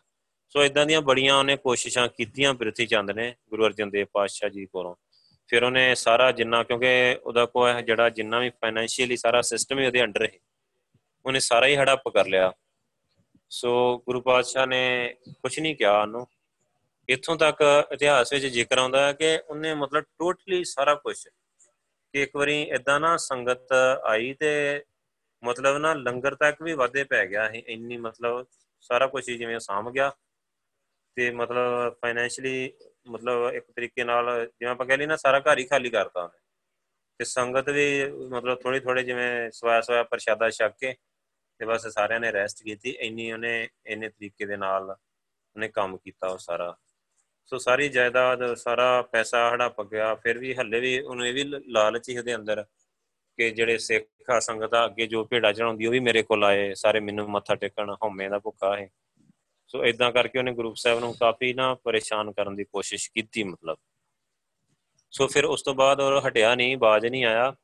ਸੋ ਉਹਨੇ ਆਪਣਾ ਨਾ ਵੱਖਰਾ ਗੁਰਦੁਆਰਾ ਬਣਾ ਲਿਆ। ਇੱਥੇ ਤਰਨਤਾਰਨ ਤੇ ਅੰਮ੍ਰਿਤਸਰ ਦੇ ਸੈਂਟਰ ਦੇ ਵਿੱਚ ਨਾ ਝੂਲੜੇ ਮਹਿਲ ਆ, ਨਾਂ ਉਹਦਾ ਗੁਰਦੁਆਰੇ ਦਾ ਹੱਲੇ ਵੀ ਹੈਗਾ ਆ। ਉਹਨੇ ਕੀ ਕੀਤਾ, ਜਦੋਂ ਗੁਰੂ ਅਰਜਨ ਦੇਵ ਪਾਤਸ਼ਾਹ ਜੀ ਨੇ, ਉਹਨੇ ਸਾਰਾ ਕੁਝ ਉੱਥੇ ਹੜੱਪ ਕਰ ਲਿਆ ਤੇ ਗੁਰੂ ਅਰਜਨ ਦੇਵ ਪਾਤਸ਼ਾਹ ਜੀ ਨੇ ਅੱਗੇ ਨਾਲੇ ਤਰਨਤਾਰਨ ਨਗਰ ਵਸਾ ਲਿਆ। ਸੋ ਉਹਨੇ ਕੀ ਕੀਤਾ ਕਿ ਤਰਨਤਾਰਨ ਤੇ ਅੰਮ੍ਰਿਤਸਰ ਦੇ ਸੈਂਟਰ ਵਿੱਚ ਆਪਣਾ ਕੇਂਦਰ ਖੋਲ ਲਿਆ, ਆਪਣਾ ਗੁਰਦੁਆਰਾ ਪਾ ਲਿਆ ਕਿ ਸਾਰੀ ਸੰਗਤ ਮੇਰੇ ਕੋਲ ਮਤਲਬ ਸਟੇ ਕਰੂਗੀ ਰਾਜ। ਤੇ ਮੈਨੂੰ ਮੱਥਾ ਟੇਕਿਆ ਕਰੂਗੀ ਕਿ ਮੈਂ ਭੇਟਾ ਮਤਲਬ ਲੈ ਲਾਂ ਤੇ ਇਦਾਂ ਸਭ ਕੁਝ ਸੋ ਉਹਨੇ ਉਹ ਝੂਲਣੇ ਮਹਿਲ ਆ ਉੱਥੇ ਮਤਲਬ ਨਾ ਕੁਝ ਇਦਾਂ ਦਾ ਉਹਨੇ ਪਤਾ ਨਹੀਂ ਕੀ ਕੀਤਾ ਸੀ ਕਿ ਉਹ ਇੱਕ ਕੰਧ ਆ, ਉੱਥੇ ਹੱਲੇ ਵੀ ਉਹ ਚ ਨਾ ਥੋੜੀ ਮੂਵਮੈਂਟ ਹੁੰਦੀ ਆ। ਮੈਂ ਖੁਦ ਜਾ ਕੇ ਵੀ ਵੇਖੀ ਆ। ਸੋ ਉਹ ਕੰਧ ਦੇ ਉੱਤੇ ਪਤਾ ਨਹੀਂ ਉਹ ਮਤਲਬ ਜਿਹੜੇ ਤਰੀਕੇ ਨਾਲ ਉਥੋਂ ਦੇ ਪ੍ਰਬੰਧਕ ਕਹਿੰਦੇ ਆ ਨਾ ਕਿ ਜਦੋਂ ਬੰਦਾ ਕੰਧ ਤੇ ਬੈਠਦਾ ਹੈ ਨਾ ਕਿ ਉਹ ਕੁਝ ਮੰਤਰ ਪੜਦੇ ਆ ਤੇ ਮਤਲਬ ਉਹਨੂੰ ਜ਼ੋਰ ਨਾਲ ਧੱਕਾ ਜਾ ਦਿੰਦੇ ਆ ਤੇ ਕੰਧ ਹਿਲਦੀ ਆ। ਇਹ ਵੈਗਰੂ ਜਾਣੇ ਵੀ ਉਹ ਮੰਤਰਾਂ ਨਾਲ ਹਿਲਦੀ ਆ ਕਿ ਜਾਂ ਉਹਦਾ ਡਿਜ਼ਾਈਨ ਇਦਾਂ ਦਾ ਕੀਤਾ ਗਿਆ ਆ, ਕਿ ਕੀ ਸਿਸਟਮ ਉਹਦੇ ਅੰਦਰ ਫਿੱਟ ਕੀਤਾ ਹੋਇਆ ਆ, ਕਿ ਮਤਲਬ ਲੋਕਾਂ ਨੂੰ ਪ੍ਰਭਾਵਿਤ ਕਰਨ ਵਾਸਤੇ ਉਹਦਾ ਨਾਮ ਉਹਨੇ ਪਾਇਆ ਝੂਲਣੇ ਮਹਿਲ, ਕਿ ਲੋਕਾਂ ਨੂੰ ਖਿੱਚਣ ਵਾਸਤੇ। ਸੋ ਹੱਲੇ ਵੀ ਬੜੇ ਲੋਕ ਉੱਥੇ ਜਾਂਦੇ ਆ ਦੇਖਣ ਆਪਣੇ, ਇਥੋਂ ਤਰਨਤਾਰਨ ਹੈਗਾ ਕੋਈ 5-7 ਕਿਲੋਮੀਟਰ 9 ਕਿਲੋਮੀਟਰ ਤੇ ਇਥੋਂ ਕੋਈ 15 ਕਿਲੋਮੀਟਰ ਆਪਣੇ ਤੋਂ ਉਹ ਗੁਰਦੁਆਰਾ, ਅੰਮ੍ਰਿਤਸਰ ਤੇ ਤਰਨਤਾਰਨ ਦੇ ਸੈਂਟਰ 'ਚ ਆ। ਸੋ ਫਿਰ ਗੁਰੂ ਸਾਹਿਬ ਨੇ ਜਦੋਂ ਬਾਈਕਾਟ ਕਰ ਦਿੱਤਾ, ਉਹਦਾ ਚੰਗੀ ਤਰ੍ਹਾਂ ਸਿੱਖ ਸੰਗਤ ਨੂੰ ਚੰਗੀ ਤਰ੍ਹਾਂ ਅਵੇਅਰ ਕਰ ਦਿੱਤਾ ਤੇ ਅੰਮ੍ਰਿਤਸਰ ਵੀ ਉਹਨੇ ਜਿਹੜਾ ਆਪਣਾ ਨਾ ਇੱਕ ਅਲੱਗ ਜਿੱਥੇ ਜਿੱਥੇ ਉਹਦਾ ਘਰ ਹੀ ਉੱਥੇ ਉਹਨੇ ਗੁਰਦੁਆਰੇ ਵਾਂਗੂ ਸਾਰਾ ਸਿਸਟਮ ਬਣਾ ਲਿਆ, ਕੁਝ ਉਹਦੇ ਜਿਹੜੇ ਪਿੱਛੇ ਲੱਗੇ ਹੋਏ ਬੰਦੇ, ਉਹਦੇ ਜਿਹੜੇ ਚੇਲੇ ਚਾਰੜੇ ਹੈਗੇ ਸੀ, ਉਹਨਾਂ ਦੇ ਨਾਲ ਉਹਨੇ ਮਿਲ ਕੇ ਤੇ ਉੱਥੇ ਨਾ ਸੰਗਤ ਨੂੰ ਗੁੰਮਰਾਹ ਕਰਨਾ। ਮਤਲਬ ਜਿਹੜਾ ਘੰਟਾ ਘਰ ਚੌਂਕ ਆ ਨਾ, ਜਿੱਥੇ ਮੇਨ ਜਿੱਥੇ ਹੁਣ ਆਪਾਂ ਬਾਹਰ ਆ ਕੇ ਦੇਖਦੇ ਜਲਿਆਂ ਵਾਲੇ ਬਾਗ ਲਾਗੇ ਸੋ ਉੱਥੇ ਉਹਨਾਂ ਨਾ ਉੱਥੋਂ ਹੀ ਉਹਦੇ ਬੰਦੇ ਉਹਦੇ ਖੜੇ ਹੁੰਦੇ ਸੀ ਤੇ ਉਹਨਾਂ ਨੂੰ ਸੰਗਤ ਨੂੰ ਕਹਿਣਾ ਵੀ ਨਹੀਂ, ਇੱਧਰ ਆ, ਮਤਲਬ ਗੁਰੂ ਦਰਬਾਰ ਇੱਧਰ ਆ ਤੇ ਸਾਰਿਆਂ ਨੂੰ ਫਿਰਤੀ ਚੰਦ ਵੱਲ ਭੇਜੀ ਜਾਣਾ। ਸੋ ਉਸ ਚੀਜ਼ ਨੂੰ ਦੇਖ ਕੇ ਬਾਬਾ ਬੁੱਢਾ ਜੀ ਨੇ ਇੱਕ ਵਾਰੀ ਨਾ ਮਤਲਬ ਉੱਥੇ ਮਤਲਬ ਉਸ ਚੌਂਕ ਦੇ ਵਿੱਚ ਡਾਂਗ ਲੈ ਕੇ ਬਾਬਾ ਬੁੱਢਾ ਜਾ ਕੇ ਬਹਿ ਗਏ ਉਹਨਾਂ ਵਾਸਤੇ ਵੀ ਤੁਸੀਂ ਸੰਗਤ ਨੂੰ ਗਮਰਾਹ ਕਿਉਂ ਕਰ ਰਹੇ ਆ? ਸੋ ਮਤਲਬ ਇੱਥੋਂ ਤੱਕ ਨੌਬਤ ਆ ਗਈ। ਫਿਰ ਕੀ ਹੋਇਆ, ਮਤਲਬ ਉਹਨੇ ਨਾ ਜਦੋਂ ਦੇਖਿਆ ਕਿ ਗੁਰੂ ਅਰਜਨ ਦੇਵ ਪਾਤਸ਼ਾਹ ਜੀ ਨੇ ਗੁਰੂ ਗ੍ਰੰਥ ਸਾਹਿਬ ਜੀ ਦੀ ਸੰਪਾਦਨਾ ਕੀਤੀ ਆ ਤੇ ਬਾਣੀ ਰਚੀ ਆ, ਜੋ ਕਿ ਸਿੱਖ ਬੜੇ ਪਿਆਰ ਨਾਲ ਪੜ੍ਹਦੇ ਆ, ਗਾਉਂਦੇ ਆ, ਸੋ ਉਹਦੇ ਚੇਲਿਆਂ ਨੇ ਵੀ ਉਹਨੂੰ ਸਲਾਹ ਦੇ ਦਿੱਤੀ ਵੀ ਇਹ ਕਿਹੜੀ ਗੱਲ ਆ ਵੀ ਤੁਸੀਂ ਵੀ ਬਾਣੀ ਰਚ ਸਕਦੇ ਆ, ਤੁਸੀਂ ਵੀ ਇੰਨੇ ਪੜ੍ਹੇ ਲਿਖੇ ਆ ਕਿ ਤੁਸੀਂ ਵੀ ਬਾਣੀ ਰਚੋ, ਬਾਣੀ ਰਚਨ ਦੇ ਨਾਲ ਮਤਲਬ ਬੜਾ ਵੱਡਾ ਨਾ ਮਤਲਬ ਇੱਕ ਤਰੀਕੇ ਨਾਲ ਲੋਕੀ ਬੜੇ ਪਿੱਛੇ ਲੱਗਦੇ ਆ। ਉਹਨਾਂ ਨੇ ਮਤਲਬ ਇਦਾਂ ਸਮਝਿਆ ਉਸ ਚੀਜ਼ ਨੂੰ, ਕਿਉਂਕਿ ਦੁਨਿਆਵੀ ਹੀ ਤੇ ਸਾਰਾ ਸਿਸਟਮ ਇਦਾਂ ਦਾ ਹੈ। ਸੋ ਜਦੋਂ ਗੁਰੂ ਪਾਤਸ਼ਾਹ ਨੇ ਇਦਾਂ ਫਿਰ ਅੱਗੇ ਜਾ ਕੇ ਗੱਲ ਹੋਈ, ਤੇ ਉਹਨੇ ਨਾ ਮਤਲਬ ਕੱਚੀ ਬਾਣੀ ਰਚਣੀ ਸ਼ੁਰੂ ਕਰ ਦਿੱਤੀ। ਮਤਲਬ ਹੱਲੇ ਵੀ ਕਈ ਚੀਜ਼ਾਂ ਇਦਾਂ ਦੀਆਂ ਹੈਗੀਆਂ, ਕਈ ਤੋਗਾ ਤੁਹਾਨੂੰ ਇਦਾਂ ਦੀਆਂ ਮਿਲਣਗੀਆਂ ਕਿ ਜਿਹੜੀਆਂ ਗੁਰੂ ਗ੍ਰੰਥ ਸਾਹਿਬ ਵਿੱਚ ਕਿਤੇ ਲਿਖੀਆਂ ਨਹੀਂ ਆ। ਜਿਵੇਂ ਫੋਰ ਐਗਜ਼ਾਮਪਲ ਨਾਮ ਕੁਮਾਰੀ ਨਾਨਕਾ ਚੜੀ ਰਹੇ ਦਿਨ ਰਾਤ। ਉਹ ਮਤਲਬ ਕਿਤੇ ਨਹੀਂ ਹੈਗੀ, ਗੁਰੂ ਗ੍ਰੰਥ ਸਾਹਿਬ ਦੇ ਵਿੱਚ ਕਿਤੇ ਨਹੀਂ ਹੈਗੀ। ਸੇ ਕੱਚੀ ਬਾਣੀ ਜਿਹੜੀ ਮਤਲਬ ਪਿਰਥੀ, ਚੰਦ ਜਾਂ ਇਦਾਂ ਦੇ ਜਿਹੜੇ ਬੰਦੇ ਸੀ ਨਾ ਉਹਨਾਂ ਨੇ ਗੁਰੂ ਪਾਤਸ਼ਾਹ ਦਾ ਨਾਮ ਨਾਲ ਵਰਤ ਕੇ ਸੰਗਤਾਂ ਨੂੰ ਗੁੰਮਰਾਹ ਕਰਨ ਵਾਸਤੇ ਇੱਕ ਤਰੀਕੇ ਦੇ ਨਾਲ ਇਹ ਜਿਹੜੀ ਬਾਣੀ ਰਚਨੀ ਸ਼ੁਰੂ ਕਰ ਦਿੱਤੀ। ਸੋ ਉਹਨੇ ਵੀ ਆਪਣਾ ਇੱਕ ਗ੍ਰੰਥ ਲਿਖ ਲਿਆ ਕਿ ਮੇਰੀ ਮਤਲਬ ਇਦਾਂ ਮਹਾਨਤਾ ਹੋ ਜੂਗੀ, ਇਹਦੇ ਨਾਲ ਸ਼ਾਇਦ ਗ੍ਰੰਥ ਲਿਖਣ ਨਾਲ ਮਹਾਨਤਾ ਹੋ ਜਾਂਦੀ ਆ। ਕਿਉਂਕਿ ਅੰਦਰਲੇ ਬਖਸ਼ਿਸ਼ ਵਾਲੇ ਪੱਖ ਨੂੰ ਸਮਝ ਹੀ ਨਹੀਂ ਸੀ ਰਿਹਾ। ਸੋ ਇਦਾਂ ਕਰਕੇ ਜਦੋਂ ਜਦੋਂ ਅੱਗੇ ਸਾਰਾ ਸਿਸਟਮ ਚੱਲਦਾ ਗਿਆ, ਤੇ ਫਿਰ ਕੀ ਹੋਇਆ? ਫਿਰ ਚਲੋ ਪਰ ਗੁਰੂ ਸਾਹਿਬ ਤਾਂ ਤੁਹਾਨੂੰ ਪਤਾ ਬਖਸ਼ਿਸ਼ ਦੇ ਘਰ ਹੀ, ਬਖਸ਼ਿਸ਼ਾਂ ਦੇ ਸਮੁੰਦਰ ਹੀ। ਪਰ ਉਹਦੀ ਈਰਖਾ ਬੜੇ ਲੌਂਗ ਟਰਮ ਤੱਕ ਚੱਲਦੀ ਰਹੀ ਨਾਲ ਨਾਲ। ਸੋ ਗੁਰੂ ਅਰਜਨ ਦੇਵ ਪਾਤਸ਼ਾਹ ਜੀ ਨੇ ਅੱਗੇ ਗੁਰੂ ਸਾਹਿਬ ਦੀ ਬਖਸ਼ਿਸ਼ ਦੇ ਨਾਲ, ਵਾਹਿਗੁਰੂ ਦੀ ਕਿਰਪਾ ਦੇ ਨਾਲ ਸਾਰਾ ਸਿਸਟਮ ਸੰਭਾਲ ਲਿਆ। ਸਜੇ ਸਜੇ ਗੁਰੂ ਪਾਤਸ਼ਾਹ ਨੇ ਅੰਮ੍ਰਿਤਸਰ ਦੀ ਜਿਹੜੀ ਤਿਆਰੀ ਕੰਪਲੀਟ ਕਰਵਾ ਦਿੱਤੀ। ਠੀਕ ਆ, ਹੁਣ ਦੇਖੋ ਗੁਰੂ ਅਰਜਨ ਦੇਵ ਪਾਤਸ਼ਾਹ ਜੀ ਜਦੋਂ ਇੱਥੇ ਗੋਇੰਦਵਾਲ ਆ ਗਏ, ਗੁਰੂ ਰਾਮਦਾਸ ਜੀ ਦੇ ਨਾਲ, ਗੁਰੂ ਰਾਮਦਾਸ ਪਾਤਸ਼ਾਹ ਜੀ 1 ਸਤੰਬਰ ਨੂੰ 1581 ਨੂੰ ਜੋਤੀ ਜੋਤ ਸਮਾ ਗਏ। ਤੇ ਉਹ ਜਿਹੜੀ ਮਤਲਬ ਜਿਹੜੀ ਭਾਈਚਾਰੇ ਦੀ ਜਿਹੜੀ ਮਰਜ਼ਾਦਾ ਹੈ ਨਾ ਦਸਤਾਰਬੰਦੀ ਦੀ ਰਸਮ ਹੋਣੀ ਸੀ, ਤੇ ਉਹ ਮਤਲਬ ਜਿਹੜੀ ਪੱਗ ਦਿੰਦੇ ਹੁੰਦੇ ਜਿਵੇਂ ਆਪਾਂ ਦੇਖਦੇ ਆ ਸੋ ਪੱਗ ਦਿੱਤੀ ਜਾਂਦੀ ਆ ਮਤਲਬ ਨਾ ਪਹਿਲੇ ਪੁੱਤਰ ਨੂੰ ਦਿੱਤੀ ਜਾਂਦੀ, ਵੱਡੇ ਪੁੱਤਰ ਨੂੰ। ਤੇ ਪ੍ਰਿਥੀ ਚੰਦ ਨਾ ਗੁਰੂ ਰਾਮਦਾਸ ਪਾਤਸ਼ਾਹ ਜੀ ਦੇ ਜੋਤੀ ਜੋਤ ਸਮਾਉਣ ਦੀ ਖਬਰ ਭੇਜ ਦਿੱਤੀ ਗਈ। ਤੇ ਉਹ ਵੀ ਮਤਲਬ ਸਪੈਸ਼ਲ ਇੱਥੇ ਆਇਆ। ਤੇ ਉਹਨਾਂ ਨੂੰ ਡਰ ਸੀ ਕਿ ਬਰਾਦਰੀ ਵਾਲੇ ਗੁਰੂ ਅਰਜਨ ਦੇਵ ਜੀ ਨੂੰ ਪੱਗ ਤੇ ਪੱਗ ਨਾ ਦੇ ਦੇਣ ਮਤਲਬ। ਗੁਰਿਆਈ ਵੀ ਪਹਿਲਾਂ ਹੀ ਉੱਥੇ ਦੇ ਦਿੱਤੀ ਆ। ਉਤਰਾਧਿਕਾਰੀ ਥਾਪ ਦਿੱਤਾ ਆ। ਸੋ ਬਰਾਦਰੀ ਦੇ ਲੋਕਾਂ ਦੇ ਸਿੱਖ ਸੰਗਤਾਂ ਦੀ ਵੀ ਰਾਈ ਇਦਾਂ ਹੀ। ਸੋ ਪ੍ਰਿਥੀ ਚੰਦ ਨੇ ਜ਼ੋਰ ਦੇ ਕੇ ਆਖਿਆ ਕਿ ਮੈਂ ਵੱਡਾ ਮੈਂ ਵੱਡਾ ਪੁੱਤਰਾ ਪੱਗ ਮੈਨੂੰ ਮਿਲਣੀ ਚਾਹੀਦੀ ਆ।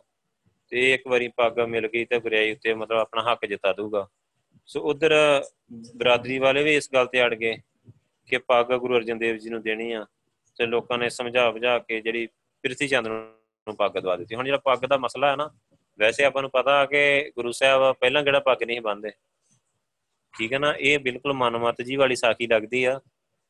ਤੇ ਕਿਉਂਕਿ ਅੱਜ ਵੀ ਜੇ ਆਪਾਂ ਇੱਕ ਗੁਰਮਤ ਦੇ ਸਿਧਾਂਤ ਦੇਖੀਏ ਜਾਂ ਅਕਾਲ ਤਖਤ ਸਾਹਿਬ ਦੀ ਰਹਿਤ ਮਰਜ਼ਾਦਾ ਦੇਖੀਏ, ਤੇ ਕੋਈ ਪੱਗ ਦੀ ਇਦਾਂ ਦੀ ਰਸਮ ਨਹੀਂ ਹੈਗੀ ਕਿਉਂਕਿ ਸਿੱਖ ਨੂੰ ਦਸਤਾਰ ਗੁਰੂ ਪਾਤਸ਼ਾਹ ਜਦੋਂ ਅੰਮ੍ਰਿਤ ਦੀ ਦਾਤ ਦਿੰਦੇ ਆ ਨਾ, ਪੰਜ ਕਕਾਰ ਉਦੋਂ ਹੀ ਦੇ ਦਿੰਦੇ ਆ, ਭਾਵੇਂ ਇੱਕ ਦਿਨ ਦਾ ਬੱਚਾ ਹੋਏ। ਬੇਸ਼ੱਕ ਉਹਦੇ ਮਾਪਿਆਂ ਨੂੰ ਕਹਿ ਦਿੰਦੇ ਕਿ ਇੱਕ ਵਾਰੀ ਪਾ ਕੇ ਅੰਮ੍ਰਿਤ ਛਕਾਓ, ਉਸ ਤੋਂ ਬਾਅਦ ਆਪਾਂ ਜਿਵੇਂ ਸੱਜੇ ਸੱਜੇ ਬੰਦੇ ਰਹੋ, ਜਿੰਨੇ ਪਾ ਸਕਦੇ ਆ, ਪਾ ਲਓ, ਜਦੋਂ ਸੰਭਾਲਣ ਜੋਗਾ ਹੋ ਜਾਊਗਾ। ਸੋ ਮਤਲਬ ਉਹਨੂੰ ਫਿਰ ਪੂਰੇ ਪੰਜ ਕਕਾਰ ਆ ਜਿਹੜੇ ਉਹ ਦੇ ਦੇਣੇ। ਮਤਲਬ ਪਵਾ ਦੇਣੇ ਆ ਬੱਚੇ ਨੂੰ। ਸੋ ਹੁਣ ਗੁਰੂ ਪਾਤਸ਼ਾਹ ਨੂੰ ਛੋਟੇ ਹੁੰਦਿਆਂ ਕਿਹੜਾ ਗੁਰੂ ਅਰਜਨ ਦੇਵ ਪਾਤਸ਼ਾਹ ਜੀ ਦਸਤਾਰ ਨਹੀਂ ਸੀ ਬੰਦੇ ਬੰਦੇ ਸੋ ਪੱਗ ਦੇ ਮਸਲੇ ਤੇ ਤੇ ਗੁਰੂ ਸਾਹਿਬ ਲੜਨ ਵਾਲੇ ਨੇ। ਜੇ ਤੁਸੀਂ ਦੇਖੋ, ਇੱਕ ਹੋਰ ਵਿਚਾਰ ਦੀ ਗੱਲ ਆ ਕਿ ਉਹਨਾਂ ਨੇ ਸਾਰੀ ਜਿਹੜੀ ਫਾਈਨੈਂਸ਼ੀਅਲੀ ਮਤਲਬ ਜਿਹੜੀ ਹੈਗੀ ਆ ਨਾ, ਸਾਰਾ ਸਿਸਟਮ ਆ ਜਿਹੜਾ ਪ੍ਰਿਥੀ ਚੰਦ ਨੂੰ ਦੇ ਦਿੱਤਾ ਮਤਲਬ। ਕੁਝ ਵੀ ਉਹਨਾਂ ਨੇ ਉਹਦੇ ਕੋਲੋਂ ਮਤਲਬ ਜਿਵੇਂ ਲੈਣ ਦੀ ਕੋਸ਼ਿਸ਼ ਨਹੀਂ ਕੀਤੀ। ਉਹਨੇ ਕਿਹਾ ਕਿ ਮੈਂ ਵੱਡਾ ਮੈਂ ਵੱਡਾ ਪੁੱਤਰ ਕਹਿੰਦੇ ਲੈ ਲੈ, ਜੋ ਲੈਣਾ ਲੈ ਲੈ। ਜਿਹੜੀ ਜਿਹੜੀ ਜਾਇਦਾਦ, ਜ਼ਮੀਨ ਜਾਂ ਪੈਸਾ ਜਿੰਨਾ ਉਹਨੇ ਲੈਣਾ ਚਾਹਿਆ ਨਾ, ਤੇ ਗੁਰੂ ਪਾਤਸ਼ਾਹ ਨੇ ਸਾਰਾ ਉਹਨੂੰ ਦੇ ਦਿੱਤਾ ਮਤਲਬ। ਮਤਲਬ ਉਹਦੇ ਵਿੱਚ ਕੋਈ ਆਨਾਕਾਨੀ ਨਹੀਂ ਕੀਤੀ, ਕੁਛ ਇਦਾਂ ਨਹੀਂ ਕੀਤਾ। ਸੋ ਇੱਕ ਪੱਗ ਤੋਂ ਤੇ ਪਤਾ ਹੀ ਆ, ਜ਼ਾਹਰ ਹੀ ਆ ਕਿ ਗੁਰੂ ਅਰਜਨ ਦੇਵ ਪਾਤਸ਼ਾਹ ਜੀ ਨੇ ਕੀ ਕਹਿਣਾ ਤੂੰ ਬਣਾਉਣੀ ਤੇ ਤੂੰ ਬਣਾ ਲਾ। ਪੱਗ ਦਾ ਜਾਂ ਪੈਸੇ ਦਾ ਜਾਂ ਜ਼ਮੀਨ ਦਾ ਇਦਾਂ ਦਾ ਤੇ ਕੋਈ ਮਸਲਾ ਪੰਜਵੇਂ ਪਾਤਸ਼ਾਹ ਜਿਹੜੇ ਆ, ਉਹ ਉਠਾਉਣ ਵਾਲੇ ਹੈ ਹੀ ਨਹੀਂ ਸੀ ਬਿਲਕੁਲ। ਫਿਰ ਸਾਖੀ ਬਹੁਤੀ ਫਿੱਟ ਨਹੀਂ ਲੱਗਦੀ। ਤੇ ਉਸ ਤੋਂ ਬਾਅਦ ਆ ਪੱਟਾਂ ਦਾ ਆਉਣਾ, ਕਿ ਫਿਰ ਕਾਫੀ ਦੂਰ ਦਰਾਡੇ ਤੋਂ ਸੰਗਤਾਂ ਆ ਜਿਹੜੀਆਂ, ਉਹ ਗੁਰੂ ਰਾਮਦਾਸ ਪਾਤਸ਼ਾਹ ਜੀ ਦੇ ਕੋਲ ਆਉਣ ਲੱਗ ਪਈਆਂ। ਤੇ ਗੁਰੂ ਪਾਤਸ਼ਾਹ, ਜਦੋਂ ਇੱਥੇ ਗੋਇੰਦਵਾਲ ਚੌਥੇ ਪਾਤਸ਼ਾਹ ਜੋਤੀ ਜੋਤ ਸਮਾਉਣ ਦੀ ਖਬਰ ਮਿਲੀ, ਬੜੇ ਲੋਕ ਦੂਰੋਂ ਦੂਰੋਂ ਆਏ ਸਾਰੇ। ਸੋ ਇਹਨਾਂ ਦੇ ਵਿੱਚ ਨਾ ਪੱਟ ਲੋਕ ਵੀ ਆਏ ਸੀ, ਉਹਨਾਂ ਦੀ ਗਿਣਤੀ 11 ਆ ਪੱਟਾਂ ਦੀ ਗਿਣਤੀ। ਸੋ ਇਹ ਅਸਲ ਵਿੱਚ ਨਾ ਕਿਸੇ ਬ੍ਰਹਮ ਗਿਆਨੀ ਮਹਾਪੁਰਖ ਦੀ ਭਾਲ ਵਿੱਚ ਸੀ, ਇਹ ਆਪਣਾ ਕੋਈ ਪੂਰਨ ਗੁਰੂ ਲੱਭਣਾ ਚਾਹੁੰਦੇ ਸੀ ਉਸ ਟਾਈਮ ਤੇ। ਇਹ ਕਾਫੀ ਜਿਵੇਂ ਆਪਾਂ ਕਹਿ ਲਈਏ ਨਾ, ਰੱਬ ਨੂੰ ਮਿਲਣ ਦੇ ਚਾਹਵਾਨ ਹੀ, ਜਗਿਆਸੂ ਲੋਕ ਹੀ, ਵਿਦਵਾਨ ਵੀ ਹੀ, ਪੜ੍ਹੇ ਲਿਖੇ ਵੀ ਹੀ ਤੇ ਉਹ ਰੱਬ ਨੂੰ ਮਿਲਣਾ ਚਾਹੁੰਦੇ ਸੀ ਤੇ ਕੀ ਹੋਇਆ, ਉਹਨਾਂ ਨੇ ਕਾਫੀ ਤੀਰਥ ਸਥਾਨਾਂ ਤੇ ਗਏ, ਮਤਲਬ ਕਈ ਸੰਤਾਂ ਸਾਧਾਂ ਨੂੰ ਮਿਲੇ। ਉਹਨਾਂ ਦੀ ਕਿਤੇ ਤਸੱਲੀ ਨਹੀਂ ਹੋਈ। ਸੋ ਇਹਨਾਂ ਨੇ ਮਤਲਬ ਨਾ, ਗੁਰੂ ਘਰ ਬਾਰੇ ਵੀ ਕਾਫੀ ਗੱਲਾਂ ਬਾਤਾਂ ਸੁਣੀਆਂ, ਕਿਉਂਕਿ ਸਿੱਖੀ ਦਾ ਪ੍ਰਚਾਰ ਬੜੀ ਦੂਰ ਦੂਰ ਤੱਕ ਹੋ ਗਿਆ ਹੈ।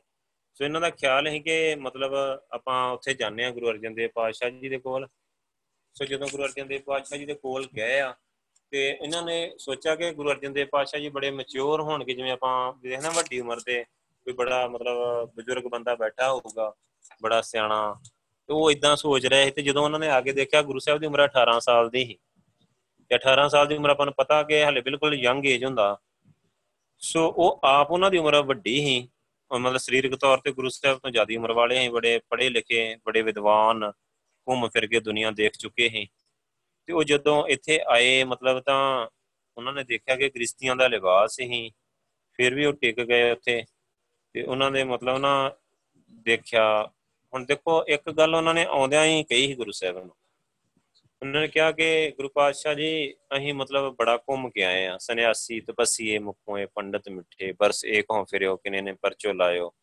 ਕਹਤੇ, ਕਹਤੀ ਸੁਣੀ, ਰਹਿਤ ਕੋ ਖੁਸ਼ੀ ਨਾ ਆਇਓ। ਕਿ ਅਹਨ ਕਿਹਾ ਕਿ ਅਸੀਂ ਬੜੇ ਬੜੇ ਪੰਡਤ, ਬੜਾ ਬੜਾ ਮਿੱਠਾ ਬੋਲਣ ਵਾਲੇ, ਬੜੇ ਤਪਸਵੀ, ਬੜੇ ਸੰਤ ਸਾਧ, ਸਾਰੇ ਦੇਖੇ ਆ, ਸਾਰੇ ਤੀਰਥਾਂ ਤੇ ਅਸੀਂ ਘੁੰਮ ਕੇ ਆਏ ਆ।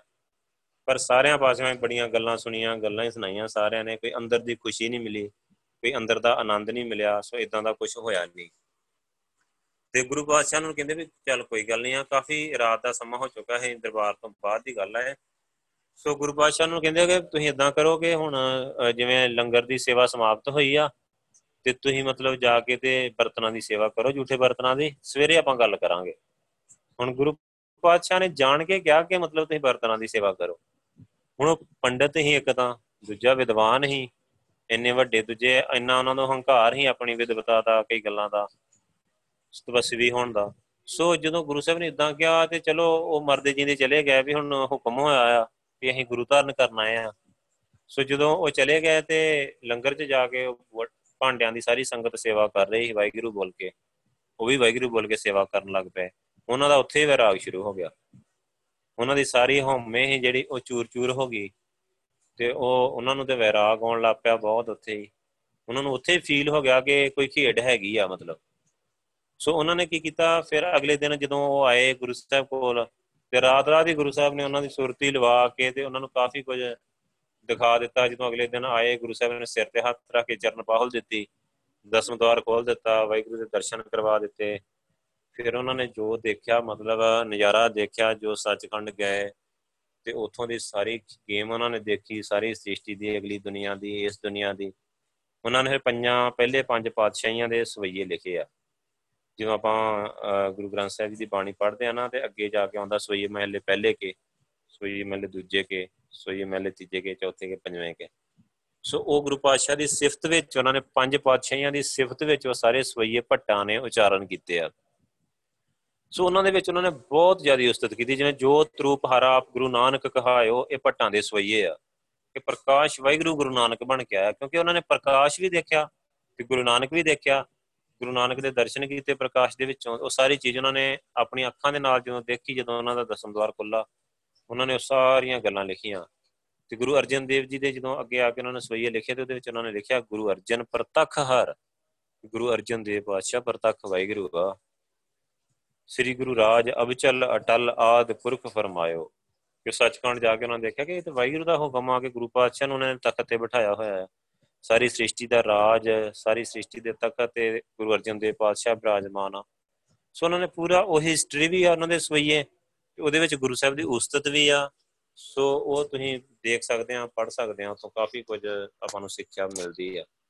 ਸੋ ਬਹੁਤ ਜ਼ਿਆਦੀ ਸਿਫਤ ਕਿ ਆਪਾਂ ਆਮ ਬੰਦਾ ਇੰਨੀ ਸਿਫਤ ਨਹੀਂ ਕਰ ਸਕਦਾ, ਇੰਨੀ ਮਤਲਬ ਇੱਕ ਉੱਚੀ ਆਤਮਿਕ ਅਵਸਥਾ ਦੇ ਨਾਲ, ਜਿਹੜੇ ਤਰੀਕੇ ਦੇ ਨਾਲ ਉਹਨਾਂ ਨੇ ਮਤਲਬ ਕੀਤੀ ਆ ਨਾ ਪੰਜਾਂ ਪਾਤਸ਼ਾਹੀਆਂ ਦੀ। ਸੋ ਇੱਕ ਚੀਜ਼ ਉਹਨਾਂ ਨੇ ਹੋਰ ਬਹੁਤ ਵਧੀਆ ਕੀਤੀ ਕਿ ਉਹ ਪੜ੍ਹੇ ਲਿਖੇ ਲੋਕ ਸੀ ਤੇ ਉਹਨਾਂ ਕੋਲ ਨਾ ਪੁਰਾਣੇ ਜ਼ਮਾਨੇ 'ਚ ਲੋਕ ਵਹੀਆਂ ਲਿਖਦੇ ਹੁੰਦੇ ਕਿ ਆਪਣਾ ਹਿਸਾਬ ਕਿਤਾਬ ਸਾਰਾ ਨਾ ਜਿਵੇਂ ਆਪਾਂ ਡਾਇਰੀ ਲਿਖਦੇ ਆ ਨਾ ਹੁਣ ਡਾਇਰੀ ਸੋ ਉਹ ਜਿਹੜੇ ਸਿਆਣੇ ਲੋਕ ਸੀ ਉਹ ਵਹੀਆਂ ਲਿਖਦੇ ਹੁੰਦੇ ਸੀ। ਡਾਇਰੀ ਲਿਖਦੇ ਸੀ ਉਹਨਾਂ ਨੂੰ, ਪੁਰਾਣੇ ਜ਼ਮਾਨੇ 'ਚ ਵਹੀਆਂ ਕਹਿੰਦੇ ਸੋ। ਭੱਟ ਵਹੀਆਂ ਵਿੱਚ ਨਾ ਬੜੀਆਂ ਤਰੀਕਾਂ ਦਾ ਵੇਰਵਾ ਆ।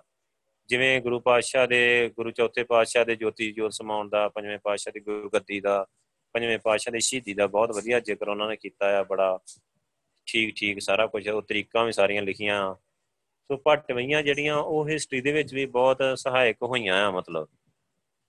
ਕਿਉਂਕਿ ਉਹ ਸਮਕਾਲੀ ਹੀ ਤੇ ਪੜ੍ਹੇ ਲਿਖੇ ਹੀ ਤੇ ਉਹਨਾਂ ਕੋਲ ਸਾਰਾ ਰਿਕਾਰਡ ਰੱਖਦੇ ਸੀ ਆਪਣਾ। ਸੋ ਉਹ ਚੀਜ਼ਾਂ ਜਿਹੜੀਆਂ ਆਪਾਂ ਨੂੰ ਉੱਥੋਂ ਕਾਫੀ ਜਿਹੜੀਆਂ ਮਿਲੀਆਂ ਆ। ਸੋ ਉਹਨਾਂ ਨੇ ਬੜੀਆਂ ਗੱਲਾਂ ਸਿਫਤ ਵਿੱਚ ਤੇ ਇੰਨੀ ਜ਼ਿਆਦਾ ਸਿਫਤ ਕੀਤੀ ਹੈ ਨਾ ਕਿ ਜੇ ਆਪਾਂ ਸਾਰੇ ਸਵਈਏ ਕਰੀਏ ਨਾ ਅਰਥਾਂ ਸਮੇਤ ਜਿਹੜੀ ਉਹਨਾਂ ਨੇ ਸਿਫਤਾਂ ਕੀਤੀਆਂ, ਆਪਾਂ ਨੂੰ ਕਈ ਦਿਨ ਲੱਗ ਜਾਣਗੇ। ਆਪਣੇ 2 2 ਮਹੀਨੇ ਇਦਾਂ ਲੰਘ ਜਾਣੇ ਆ। ਸੋ ਗੁਰਿਆਈ ਤੋਂ ਜਦੋਂ ਗੁਰੂ ਅਰਜਨ ਦੇਵ ਪਾਤਸ਼ਾਹ ਜੀ ਨੂੰ ਗੁਰਿਆਈ ਮਿਲ ਗਈ, ਗੁਰੂ ਰਾਮਦਾਸ ਜੀ ਦੀ ਜੋਤੀ, ਜੋਤ ਸਮਾਉਣ ਤੋਂ ਬਾਅਦ ਕੁਝ ਦਿਨਾਂ ਬਾਅਦ ਗੁਰੂ ਸਾਹਿਬ ਫਿਰ ਅੰਮ੍ਰਿਤਸਰ ਆ ਗਏ ਵਾਪਸ। ਸੋ ਗੁਰੂ ਪਾਤਸ਼ਾਹ ਦੇ ਮਨ ਵਿੱਚ ਜਿਹੜੀ ਨਗਰ ਦੀ ਉਸਤਾਰੀ ਸੀ, ਉਹਨੂੰ ਕੰਪਲੀਟ ਕੀਤਾ ਗੁਰੂ ਪਾਤਸ਼ਾਹ ਨੇ, ਉਹ ਕੰਮ ਵਿੱਚ ਤੇਜ਼ੀ ਲਿਆਂਦੀ, ਸਾਰਾ ਸੰਪੂਰਨ ਕਰ ਦਿੱਤਾ ਫਟਾਫਟ। ਤੇ ਮਤਲਬ ਜਦੋਂ ਥੋੜਾ ਜਿਹਾ ਹੋਇਆ, ਪ੍ਰਿਥੀ ਚੰਦ ਟੇਡਾ ਹੋ ਗਿਆ, ਤੇ ਉਦੋਂ ਥੋੜੀ ਬਹੁਤੀ ਪ੍ਰੋਬਲਮ ਆਈ, ਪਰ ਗੁਰੂ ਪਾਤਸ਼ਾਹ ਨੇ ਫਿਰ ਵੀ ਉਹ ਸਾਰਾ ਕੰਮ ਨਿਪਟਾ ਦਿੱਤਾ।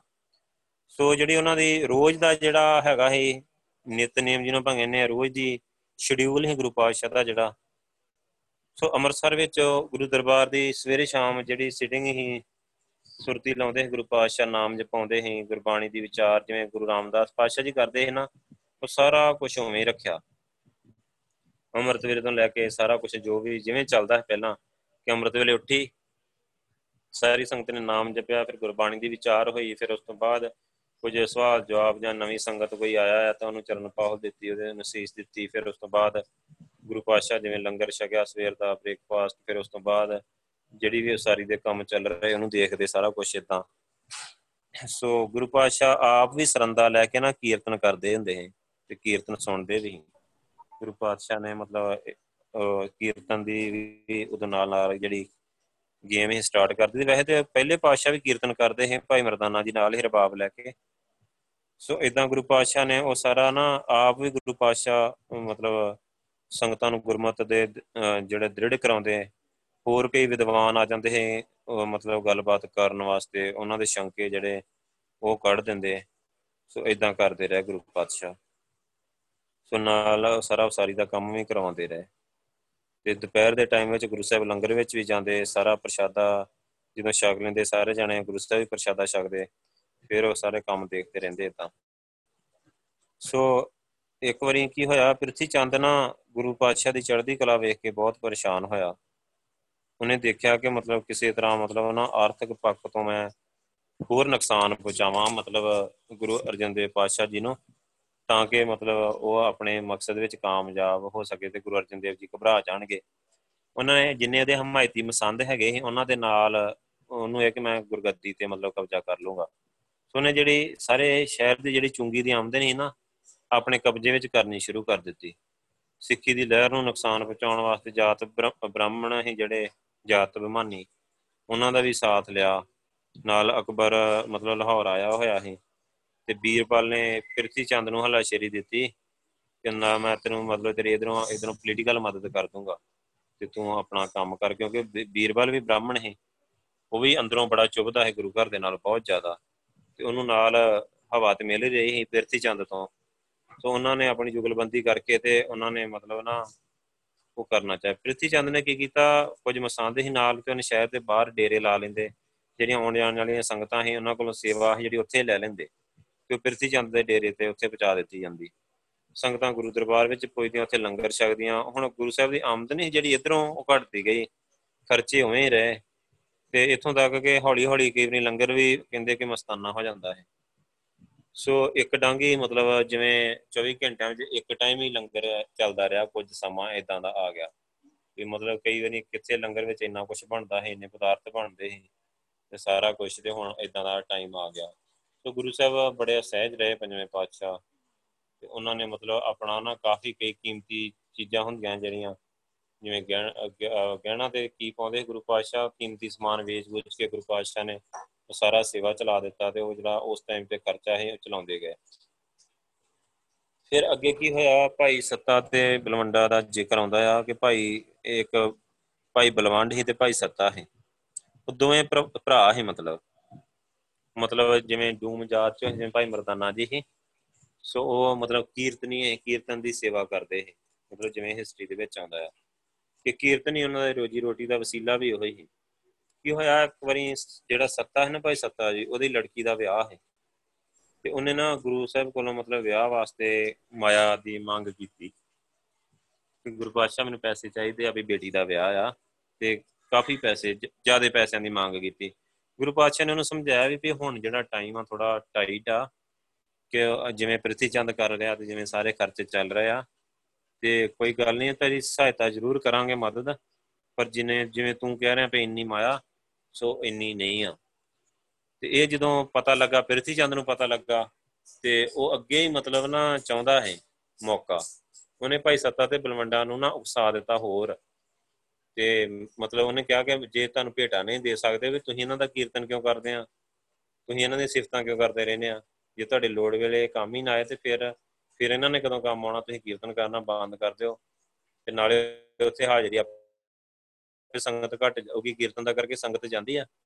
ਤੇ ਮਤਲਬ ਆਪੇ ਮਤਲਬ ਗੁਰੂ ਤੁਹਾਡੇ ਪਿੱਛੇ ਆਊਗਾ ਤੁਹਾਨੂੰ ਮਨਾਉਣ ਵਾਸਤੇ। ਤੇ ਨਾਲੇ ਉਹਨਾਂ ਥੋੜੀ ਹੋਰ ਹਲ ਸ਼ਰੀਰ ਦੇ ਵੀ ਅਸੀਂ ਤੁਹਾਡੇ ਨਾਲ ਆ, ਅਸੀਂ ਮਦਦ ਕਰ ਦਾਂਗੇ ਤੁਹਾਡੀ। ਤੁਸੀਂ ਘਬਰਾਓ ਨਾ। ਉਹ ਪ੍ਰਿਥੀ ਚਾਲ ਦੀ, ਪ੍ਰਿਥੀ ਚੰਦ ਜਿਹੜਾ ਉਹਦੀ ਕਹਿੰਦੇ ਚਾਲ ਚੱਲ ਗਈ। ਉਹਨਾਂ ਦੋਹਾਂ ਰਬਾਬੀਆਂ ਨੂੰ ਗੁਰੂ ਦਰਬਾਰ ਵਿੱਚੋਂ ਨਾ ਦੋਹਾਂ ਰਬਾਬੀਆਂ ਨੇ ਕੀਰਤਨ ਕਰਨ ਤੋਂ ਮਨਾ ਕਰ ਦਿੱਤਾ। ਸੋ ਉਹਨਾਂ ਨੇ ਬਹਾਨਾ ਬਣਾ ਕੇ ਇਦਾਂ ਕਰ ਦਿੱਤਾ। ਸੋ ਥੋੜਾ ਜਿਹਾ ਨਾ ਵੈਸੇ ਇਹ ਸਾਖੀ ਨਾ ਹੋਰ ਤਰੀਕੇ ਨਾਲ ਵੀ ਲਿਖੀ ਆਉਂਦੀ ਹੈ ਇੱਕ ਜਗ੍ਹਾ ਤੇ। ਕਿ ਉਹਨਾਂ ਨੇ ਕੀ ਕੀਤਾ, ਕਹਿੰਦੇ ਕਿ ਮਤਲਬ ਗੁਰੂ ਅਰਜਨ ਦੇਵ ਪਾਤਸ਼ਾਹ ਜੀ ਨੂੰ ਨਾ ਉਹ ਅੜੇ ਰਹੇ ਵੀ ਆਪਾਂ ਅਸੀਂ ਇੰਨੇ ਪੈਸੇ ਲੈਣੇ ਆ, ਗੁਰੂ ਪਾਤਸ਼ਾਹ ਕਹਿੰਦੇ ਵੀ ਨਹੀਂ, ਸੰਗਤ ਘੱਟ ਆਉਂਦੀ ਹੈ ਜਾਂ ਇਦਾਂ ਇੱਕ ਸਾਖੀ, ਦੂਸਰੀ ਸਾਖੀ ਮੈਂ ਤੁਹਾਨੂੰ ਦੱਸ ਰਿਹਾ ਕਿ ਜੋ ਇਤਿਹਾਸ ਵਿੱਚ ਜਿਵੇਂ ਪ੍ਰਚਲਿਤ ਹੋਈ ਪਈ ਹੈ ਤੇ ਉਹਨਾਂ ਨੇ ਕੀ ਕੀਤਾ ਵੀ ਉਹਦੇ ਵੀ ਗੁਰੂ ਸਾਹਿਬ ਜੀ ਅਸੀਂ ਪੈਸੇ ਨਹੀਂ ਲੈਣੇ ਕਿ ਜਿਵੇਂ ਮਸਿਆ ਉਦੋਂ ਹੀ ਕਹਿੰਦੇ ਵੀ ਮਸਿਆ ਨੂੰ ਪ੍ਰਮੋਟ ਕੀਤਾ ਉਸ ਸਾਖੀ ਦੇ ਵਿੱਚ ਕਿ ਮਸਿਆ ਦਾ ਚੜਾਵਾ ਸਾਨੂੰ ਇੱਕ ਦਿਨ ਦਾ ਸਾਨੂੰ ਦੇ ਦਿਓ ਵੀ ਬੜੀ ਸੰਗਤ ਆਉਂਦੀ ਉਹਨਾਂ ਦੇ ਮਨ 'ਚ ਕਿ ਬੜਾ ਚੜਾਵਾ ਚੜ ਜੂਗਾ। ਸੋ ਉਹਨਾਂ ਨੇ ਕੀ ਕੀਤਾ ਕਿ ਗੁਰੂ ਸਾਹਿਬ ਕਹਿੰਦੇ ਚੱਲ ਠੀਕ ਆ ਇਦਾਂ ਕਰ ਲੋ ਕੀ ਹੋਇਆ? ਗੁਰੂ ਸਾਹਿਬ ਦਾ ਕਹਿੰਦੇ ਭਾਣਾ ਕਿ ਮਸਿਆ ਵਾਲੇ ਦਿਨ ਸੰਗਤ ਬਹੁਤ ਜ਼ਿਆਦੀ ਘਟ ਆਈ। ਕਿ ਜਿਨੇ ਗੁਰੂ ਸਾਹਿਬ ਉਹਨਾਂ ਨੂੰ ਪੈਸੇ ਦੇ ਰਹੇ, ਉਸ ਤੋਂ ਵੀ ਥੋੜੇ ਪੈਸੇ ਹੋਏ। ਸੋ ਇਸ ਗੱਲ ਤੋਂ ਵੀ ਉਹ ਨਾਰਾਜ਼ ਹੋ ਗਏ। ਦੂਜਾ ਪਿਰਤੀ ਚੰਦ ਨੇ ਭੜਕਾ ਦਿੱਤਾ ਉਹਨਾਂ ਨੂੰ। ਸੋ ਕੀਰਤਨ ਕਰਨ ਤੋਂ ਮਨਾ ਕਰ ਗਏ।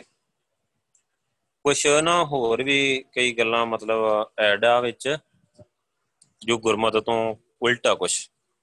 ਠੀਕ ਆ? ਉਹਦੇ ਵਿੱਚ ਕੀ ਹੋਇਆ ਕਿ ਕਹਿੰਦੇ ਕਿ ਉਹ ਜੀ ਵੱਧ ਘੱਟ ਬੋਲਣ ਲੱਗੇ ਗੁਰੂ ਸਾਹਿਬ ਨੂੰ। ਜਦੋਂ ਪ੍ਰੀਤੀ ਚੰਦ ਨੇ ਉਕਸਾਇਆ, ਤੇ ਉਹ ਮਤਲਬ ਕਹਿਣ ਲੱਗੇ ਕਿ ਮਤਲਬ ਸਾਡਾ ਕਰਕੇ ਹੀ ਸੰਗਤ ਆਉਂਦੀ ਆ ਤੁਹਾਡੇ ਕੋਲ, ਅਸੀਂ ਕੀਰਤਨ ਕਰਦੇ ਆ ਤੇ ਕੀਰਤਨ ਸੁਣਨ ਸੰਗਤ ਆਉਂਦੀ ਆ ਐਦਾਂ ਐਦਾਂ ਬੋਲਦੇ ਗਏ। ਕਹਿੰਦੇ ਵੀ ਗੁਰੂ ਸਾਹਿਬ ਬੜੀ ਨਿਮਰਤਾ ਚ ਹੀ ਗੁਰੂ ਸਾਹਿਬ ਨੇ ਕੁਝ ਨਹੀਂ ਕਿਹਾ, ਗੁਰੂ ਸਾਹਿਬ ਪਿਆਰ ਨਾਲ ਮੁਸਕਰਾਉਂਦੇ ਰਹੇ ਤੇ ਸਮਝਾਉਂਦੇ ਰਹੇ ਉਹਨਾਂ ਨੂੰ। ਸੋ ਬੋਲਦੇ ਬੋਲਦੇ ਨਾ ਉਹ ਗੁਰੂ ਨਾਨਕ ਦੇਵ ਜੀ ਤੱਕ ਚੱਲ ਗਏ ਮਤਲਬ। ਵੀ ਗੁਰੂ ਨਾਨਕ ਦੇਵ ਜੀ ਦੇ ਨਾਲ ਵੀ ਸਾਡਾ ਮਤਲਬ ਭਾਈ ਮਰਦਾਨਾ ਹੀ ਮਰਾਸੀਆਂ ਦਾ ਸਾਡਾ ਬੰਦਾ ਹੈ ਨਾਲ ਰਬਾਬ ਵਜਾਉਂਦਾ ਹੈ ਨਹੀਂ ਤੇ ਗੁਰੂ ਨਾਨਕ ਨੂੰ ਕਿੰਨੇ ਪੁੱਛਣਾ ਹੈ ਮਤਲਬ ਇਸ ਤਰੀਕੇ ਨਾਲ ਜਦੋਂ ਬੋਲੇ ਤੇ ਫਿਰ ਕਹਿੰਦੇ ਵੀ ਗੁਰੂ ਅਰਜਨ ਦੇਵ ਜੀ ਨੂੰ ਗੁੱਸਾ ਆ ਗਿਆ। ਹੁਣ ਇਹ ਸਾਖੀ ਹੈ ਜਿਹੜੀ ਢੁਕਦੀ ਨਹੀਂ ਆ। ਵੀ ਇੰਨਾ ਤਾਂ ਨਹੀਂ ਬੋਲ ਸਕਦੇ ਵੀ ਗੁਰੂ ਸਾਹਿਬ ਦੇ ਫਿਰ ਵੀ ਉਹ ਨੌਕਰ ਹੀ ਇੱਕ ਤਰੀਕੇ ਨਾਲ। ਚਲੋ ਪੈਸਿਆਂ ਦੇ ਲੈਣ ਦੇਣ ਤੋਂ ਥੋੜਾ ਬਹੁਤਾ ਤੇ ਪ੍ਰਿਥੀ ਚੰਦ ਨੇ ਉਕਸਾਤ ਹੈ ਮਾਇਆ ਚ ਆ ਗਏ ਹੋਣਗੇ। ਪਰ ਇੰਨਾ ਤਾਂ ਨਹੀਂ ਬੋਲ ਸਕਦੇ ਗੁਰੂ ਅਰਜਨ ਦੇਵ ਪਾਤਸ਼ਾਹ ਜੀ ਦਾ ਰਤਬਾ ਬਹੁਤ ਵੱਡਾ। ਹੈ ਕਿ ਉਹ ਉਸ ਗੱਦੀ ਦੇ ਮਾਲਕ ਹੀ ਜਿਹਨੂੰ ਰਾਜੇ ਮਹਾਰਾਜੇ ਝੁਕ ਰਹੇ ਤੇ ਇਦਾਂ ਲੱਗਦਾ ਤਾਂ ਨਹੀਂ ਇਦਾਂ ਹੋਇਆ ਹੋਊਗਾ। ਫਿਰ ਗੁਰੂ ਗੁਰੂ ਸਾਹਿਬ ਨੂੰ ਗੁੱਸਾ ਆ ਗਿਆ ਤੇ ਕਦੀ ਹੋ ਹੀ ਨਹੀਂ ਸਕਦਾ। ਇਹ ਤੇ ਗੱਲ ਕਦੇ ਬਾਣੀ 'ਚ ਢੁਕਦੀ ਨਹੀਂ ਆ ਕਿਤੇ ਵੀ। ਸੋ ਕਹਿੰਦੇ ਵੀ ਗੁਰੂ ਸਾਹਿਬ ਨੇ ਗੁੱਸੇ 'ਚ ਆ ਕੇ ਨਾ ਉਹਨਾਂ ਨੂੰ ਸਰਾਫ ਦੇ ਦਿੱਤਾ ਵੀ ਜਾਓ, ਤੁਸੀਂ ਕੋੜੀ ਹੋ ਜਾਓਗੇ, ਤੁਹਾਡੀ ਕੋਈ ਮਤਲਬ ਨਾ ਬਾਤ ਨਹੀਂ ਪੁੱਛੂਗਾ ਤੁਹਾਡੀ ਕੋਈ। ਤੁਹਾਡੀ ਕੋਈ ਸਿਫਾਰਿਸ਼ ਵੀ ਨਹੀਂ ਕਰਨ ਆਵੇ ਸਾਡੇ ਕੋਲ। ਤੇ ਜਿਹੜਾ ਸਾਡੇ ਤੁਹਾਡੀ ਸਿਫਾਰਿਸ਼ ਕਰਨ ਆਵੇ, ਉਹ ਆਪਣਾ ਮੂੰਹ ਕਾਲਾ ਕਰਕੇ ਤੇ ਖੋਤੇ ਤੇ ਬੈਠ ਕੇ ਆਵੇ। ਮਤਲਬ ਇਦਾਂ ਦੀਆਂ ਰਾਗੀ ਢਾਡੀ ਨਾ ਮਸਾਲੇ ਲਾ ਲਾ ਕੇ ਗੱਲਾਂ ਨੂੰ ਵਧਾ ਚੜਾ ਕੇ ਪੇਸ਼ ਕਰ ਦਿੰਦੇ ਆ ਕਿ ਸੋ ਇਹ ਬਿਲਕੁਲ ਮਨ ਘੜਤ ਲੱਗਦੀਆਂ ਇਦਾਂ ਦੀਆਂ ਜਿਹੜੀਆਂ ਵਧਾਈ ਆ ਜਿਹੜੀ ਗੱਲ। ਵੀ ਇੰਨਾ ਜ਼ਰੂਰ ਹੋਇਆ ਕਿ ਉਹਨਾਂ ਨੇ ਨਾ ਕਰ ਦਿੱਤੀ, ਪ੍ਰਿਥੀ ਚੰਦ ਦੇ ਉਕਸਾਉਣ ਤੇ ਵੀ ਤੁਸੀਂ ਕੀਰਤਨ ਨਾ ਕਰੋ, ਅਸੀਂ ਤੁਹਾਡੀ ਮਦਦ ਕਰ ਦਾਂਗੇ। ਸੋ ਉਹਨਾਂ ਨੇ ਕੀਰਤਨ ਛੱਡ ਦਿੱਤਾ ਕਰਨਾ। ਤੇ ਗੁਰੂ ਪਾਤਸ਼ਾਹ ਦਾ ਸੁਭਾਅ ਹੀ ਗੁਰੂ ਪਾਤਸ਼ਾਹ ਜੀ ਕਹਿੰਦੇ ਕਿ ਉਹਨਾਂ ਨੂੰ ਮਤਲਬ ਨਾ ਮਨਾਉਣ ਵਾਸਤੇ ਉਹਨਾਂ ਦੇ ਘਰ ਵੀ ਗਏ ਬੜੀ ਪਿਆਰ ਨਾਲ ਬੇਨਤੀ ਕਰਨ ਕਿ ਤੁਸੀਂ ਬੜੀ ਵੱਡੀ ਸੇਵਾ ਕਰ ਰਹੇ ਆ ਸ਼ਬਦ ਗੁਰੂ ਦੀ ਕੀਰਤਨ ਦੀ ਸੇਵਾ ਬਹੁਤ ਵੱਡੀ ਆ ਤੇ ਬੜੀ ਨਿਮਰਤਾ ਨਾਲ ਗੁਰੂ ਸਾਹਿਬ ਨੇ ਬੇਨਤੀ ਕੀਤੀ ਤੇ ਤੁਸੀਂ ਕਿਰਪਾ ਕਰੋ ਕਿ ਆਪਣੀ ਸੇਵਾ ਨਾ ਛੱਡੋ, ਸੇਵਾ ਕਰਦੇ ਰਹੋ। ਤੇ ਪਰ ਉਹ ਮਤਲਬ ਜਦੋਂ ਕਹਿੰਦੇ ਕਿ ਇਦਾਂ ਉਹਨਾਂ ਨੇ ਗੱਲ ਕੀਤੀ ਤੇ ਫਿਰ ਉਸ ਤੋਂ ਬਾਅਦ ਮਤਲਬ ਗੁਰੂ ਸਾਹਿਬ ਵਾਪਸ ਆ ਗਏ। ਗੁਰੂ ਸਾਹਿਬ ਨੇ ਸਿੱਖਾਂ ਨੂੰ ਕਿਹਾ ਕਿ ਤੁਸੀਂ ਖੁਦ ਹੀ ਮਤਲਬ ਸੇਵਾ ਕਰੋ। ਕਿ ਤੁਸੀਂ ਉਹਨਾਂ ਤੇ ਗੱਲ ਨਾ ਛੱਡੋ। ਉਹਦਾ ਉਸ ਉਸ ਟਾਈਮ ਤੋਂ ਉਹਨਾਂ ਨੇ ਮਤਲਬ ਗੱਲ ਕੀਤੀ ਆ ਕਿ ਜਿਹੜੇ ਸਿੱਖਾਂ ਨੇ ਕੀਰਤਨ ਕਰਨਾ ਸ਼ੁਰੂ ਕਰ ਦਿੱਤਾ, ਗੁਰੂ ਸਾਹਿਬ ਨੇ ਹੁਕਮ ਕੀਤਾ ਕਿ ਆਪਾਂ ਕਿਸੇ ਤੇ ਮਤਲਬ ਡਿਪੈਂਡ ਨਹੀਂ ਰਹਿਣਾ, ਕਿ ਤੁਸੀਂ ਖੁਦ ਕੀਰਤਨ ਦੀ ਸੇਵਾ ਨਿਭਾਇਆ ਕਰੋ। ਸੋ ਸਿੱਖਾਂ ਨੇ ਫਿਰ ਉਦੋਂ ਕੀਰਤਨ ਕਰਨਾ ਸ਼ੁਰੂ ਕਰ ਦਿੱਤਾ। ਗੁਰੂ ਸਾਹਿਬ ਆਪ ਬਹੁਤ ਵਧੀਆ ਕੀਰਤਨ ਹੈ ਸਰੰਦੇ ਦੇ ਨਾਲ ਗੁਰੂ ਪਾਤਸ਼ਾਹ ਬਹੁਤ ਵਧੀਆ ਕੀਰਤਨ ਕਰਦੇ ਸੋ ਨਾਲ ਸੰਗਤਾਂ ਨੂੰ ਗੁਰੂ ਪਾਤਸ਼ਾਹ ਨੇ ਸਿੱਖਾਂ ਨੂੰ ਕੁਝ ਸਿੱਖ ਜਿਹੜੇ ਕੀਰਤਨ ਕਰ ਸਕਦੇ ਹੈ ਗੁਰੂ ਸਾਹਿਬ ਨੇ ਉਤਸ਼ਾਹ ਦਿੱਤਾ, ਨਾਲ ਥਾਪੜਾ ਦੇ ਦਿੱਤਾ ਤੇ ਸਿੱਖੀ ਕੀਰਤਨ ਕਰਨ ਲੱਗੇ। ਸੋ ਉਹ ਕੀ ਹੋਇਆ? ਫਿਰ ਸਮਾਂ ਬੀਤਦਾ ਗਿਆ। ਫਿਰ ਕੀ ਕਹਿੰਦੇ ਕਿ ਇੱਥੇ ਕੋਈ ਕੀਰਤਨ ਦੀ ਜਾਂ ਸੇਵਾਦਾਰਾਂ ਦੀ ਘਾਟ ਤੇ ਮਹਿਸੂਸ ਹੋਣ ਦਾ ਕੋਈ ਪੁਆਇੰਟ ਹੀ ਨਹੀਂ ਹੈਗਾ ਮਤਲਬ। ਸੋ ਫਿਰ ਅੱਗੇ ਕੀ ਹੋਇਆ ਕਿ ਕਹਿੰਦੇ ਕਿ ਉਹ ਸੱਚੀ ਉਹਨਾਂ ਦੀ ਹਾਲਤ ਹੈ ਜਿਹੜੀ ਸੱਤੇ ਤੇ ਬਲਵੰਡ ਦੀ, ਉਹ ਹਾਲਤ ਉਹਨਾਂ ਦੀ ਖਰਾਬ ਹੁੰਦੀ ਗਈ। ਪਿਰਤੀ ਜਾਂਦੇ ਨੇ ਵੀ ਉਹਨਾਂ ਦੀ ਕੋਈ ਬਹੁਤੀ ਮਦਦ ਨਾ ਕੀਤੀ, ਧੋਖਾ ਦੇ ਗਿਆ। ਸੋ ਅੱਗੇ ਉਹਨਾਂ ਦੀ ਹਾਲਤ ਖਰਾਬ ਹੋ ਗਈ। ਅੱਗੇ ਉਹ ਕਹਿੰਦੇ ਕਿ ਜਿਵੇਂ ਜਿਵੇਂ ਸਮਾਂ ਬੀਤਿਆ ਤੇ ਉਹਨਾਂ ਨੂੰ ਮਤਲਬ ਕੋੜ ਦਾ ਰੋਗ ਵੀ ਹੋ ਗਿਆ ਸੱਜੇ ਸੱਜੇ ਤੇ ਉਹ ਬੜੇ ਬਿਮਾਰ ਪੈ ਗਏ ਤੇ ਸਾਰੇ ਲੋਕਾਂ ਨੇ ਉਹਨਾਂ ਦਾ ਬਾਈਕਾਟ ਕਰ ਦਿੱਤਾ। ਉਹਨਾਂ ਦੀ ਹਾਲਤ ਬਹੁਤ ਜ਼ਿਆਦਾ ਖਰਾਬ ਹੋ ਗਈ। ਸੋ ਫਿਰ ਕੀ ਹੋਇਆ? ਕਹਿੰਦੇ ਕਿ ਮਤਲਬ ਫਿਰ ਉਹ ਚਾਹੁੰਦੇ ਕਿ ਅਸੀਂ ਵਾਪਸ ਗੁਰੂ ਘਰ ਵਿੱਚ ਜਾਈਏ ਤੇ ਗੁਰੂ ਸਾਹਿਬ ਕੋਲੋਂ ਮਾਫੀ ਮੰਗੀਏ। ਪਰ ਉਹਨਾਂ ਨੂੰ ਕੋਈ ਲਿਆਉਣ ਨੂੰ ਤਿਆਰ ਨਹੀਂ ਕਿ ਕਿਉਂਕਿ ਗੁਰੂ ਸਾਹਿਬ ਨੇ ਕਹਿੰਦੇ ਵੀ ਇਸ ਤਰੀਕੇ ਨਾਲ ਕਿਹਾ ਹੋਇਆ ਹੈ ਕਿ ਕੋਈ ਉਹਨਾਂ ਦੀ ਸਿਫਾਰਿਸ਼ ਨਾ ਲੈ ਕੇ ਆਵੇ। ਸੋ ਫਿਰ ਕੀ ਕਹਿੰਦੇ ਕਿ ਇੱਕ ਭਾਈ ਲੱਦਾ ਨਾਂ ਦਾ ਬੰਦਾ ਹੈ ਸੋ ਉਹਨੇ ਵਿੱਚ ਪੈ ਕੇ ਤੇ ਮਤਲਬ ਉਹਨਾਂ ਨੂੰ ਫਿਰ ਉਹ ਵਾਪਸ ਲੈ ਕੇ ਆਇਆ ਗੁਰੂ ਅਰਜਨ ਦੇਵ ਪਾਤਸ਼ਾਹ ਜੀ ਕੋਲ। ਤੇ ਉਹਨੇ ਉਹ ਜਿਹੜੀ ਸਾਰੀ ਸੁਲਾ ਸਫ਼ਾਈ ਹੀ ਮਤਲਬ ਕਰਵਾਈ। ਸੋ ਇਸ ਤਰੀਕੇ ਨਾਲ ਜਿਵੇਂ ਉਹ ਦੂਜੀ ਸਟੋਰੀ ਜਿਹੜੀ ਵਧਾ ਕੇ ਲਿਖੀ ਹੈ ਨਾ ਚੜਾ ਕੇ, ਮਸਾਲੇ ਲਾ ਲਾ ਕੇ, ਉਹਦੇ ਵਿੱਚ ਲਿਖਿਆ ਗਿਆ ਕਿ ਭਾਈ ਜਿਹੜਾ ਲੱਦਾ ਜੀ ਹੀ ਉਹਨੂੰ ਭਾਈ ਲੱਦਾ ਪਰਉਪਕਾਰੀ ਕਹਿੰਦੇ ਹੈ ਕਿ ਉਹ ਹਰ ਤਰ੍ਹਾਂ ਦੀ ਸੇਵਾ ਸਿਮਰਨ ਚ ਤਿਆਰ ਰਹਿੰਦਾ ਹੈ ਲੋਕਾਂ ਦੀ ਮਦਦ ਕਰਨ ਵਾਸਤੇ। ਜਦੋਂ ਉਹਨਾਂ ਨੇ ਸੱਤੇ ਬਲਵੰਡੇ ਦੀ ਹਾਲਤ ਦੇਖੀ ਤੇ ਉਹਨੂੰ ਤਰਸ ਆ ਗਿਆ ਤੇ ਉਹਨੇ ਸਾਰੀ ਸਟੋਰੀ ਪੁੱਛੀ ਤੇ ਉਹਨਾਂ ਨੇ ਦੱਸਿਆ ਵੀ ਇਦਾਂ ਦਾ ਗੁਰੂ ਸਾਹਿਬ ਨੇ ਮਨਾ ਕੀਤਾ ਆ ਤੇ ਗੁਰੂ ਸਾਹਿਬ ਨੇ ਤੇ ਇਦਾਂ ਕਿਹਾ ਕਿ ਜਿਹੜਾ ਆਊਗਾ ਮੂੰਹ ਕਾਲਾ ਕਰਕੇ ਆਊਗਾ ਇਦਾਂ ਤੇ ਉਹ ਕਹਿੰਦਾ ਵੀ ਤੁਸੀਂ ਮੇਰਾ ਮੂੰਹ ਕਾਲਾ ਕਰੋ ਤੇ ਮਤਲਬ ਮੈਂ ਉਦਾਂ ਜੋ ਜੋ ਕਿਹਾ ਹੈ ਕੋਤੇ ਤੇ ਬੈਠ ਕੇ ਤੁਹਾਡੇ ਨਾਲ ਜਾਊਂਗਾ। ਇਹ ਸਿਰਫ ਵਾਧੂ ਗੱਲਾਂ ਆ। ਫਿਰ ਵੀ ਇਸ ਕਰਕੇ ਮੈਂ ਤੁਹਾਨੂੰ ਦੱਸ ਰਿਹਾ ਆ ਕਿ ਇਤਿਹਾਸ 'ਚ ਲਿਖੀਆਂ ਆ, ਤੁਹਾਨੂੰ ਕੱਲ ਨੂੰ ਕੋਈ ਪੁੱਛ ਸਕਦਾ ਆ ਤੇ ਤੁਸੀਂ ਉਹਨੂੰ ਠੀਕ ਤਰੀਕੇ ਨਾਲ, ਠੀਕ ਕਰਕੇ ਇਹਨੂੰ ਦੱਸਣਾ ਆ। ਸੋ ਇਹ ਗੱਲਾਂ ਲਿਖੀਆਂ ਪਈਆਂ ਆ ਇਤਿਹਾਸ ਵਿੱਚ। ਸੋ ਚਲੋ ਜੀ, ਕਹਿੰਦੇ ਭਾਈ ਲੱਦਾ ਜੀ ਲੈ ਕੇ ਆ ਗਏ। ਜਦੋਂ ਗੁਰੂ ਸਾਹਿਬ ਨੇ ਦੇਖਿਆ ਕਿ ਭਾਈ ਲੱਦਾ ਜੀ ਆਏ ਆ ਤੇ ਬਖਸ਼ਾਉਣ ਵਾਸਤੇ ਤੇ ਉਹਨਾਂ ਨੇ ਉਸ ਸ਼ਰਤ ਦੇ ਮੁਤਾਬਕ ਉਹ ਸਭ ਕੁਝ ਕੀਤਾ ਹੋਇਆ ਆ।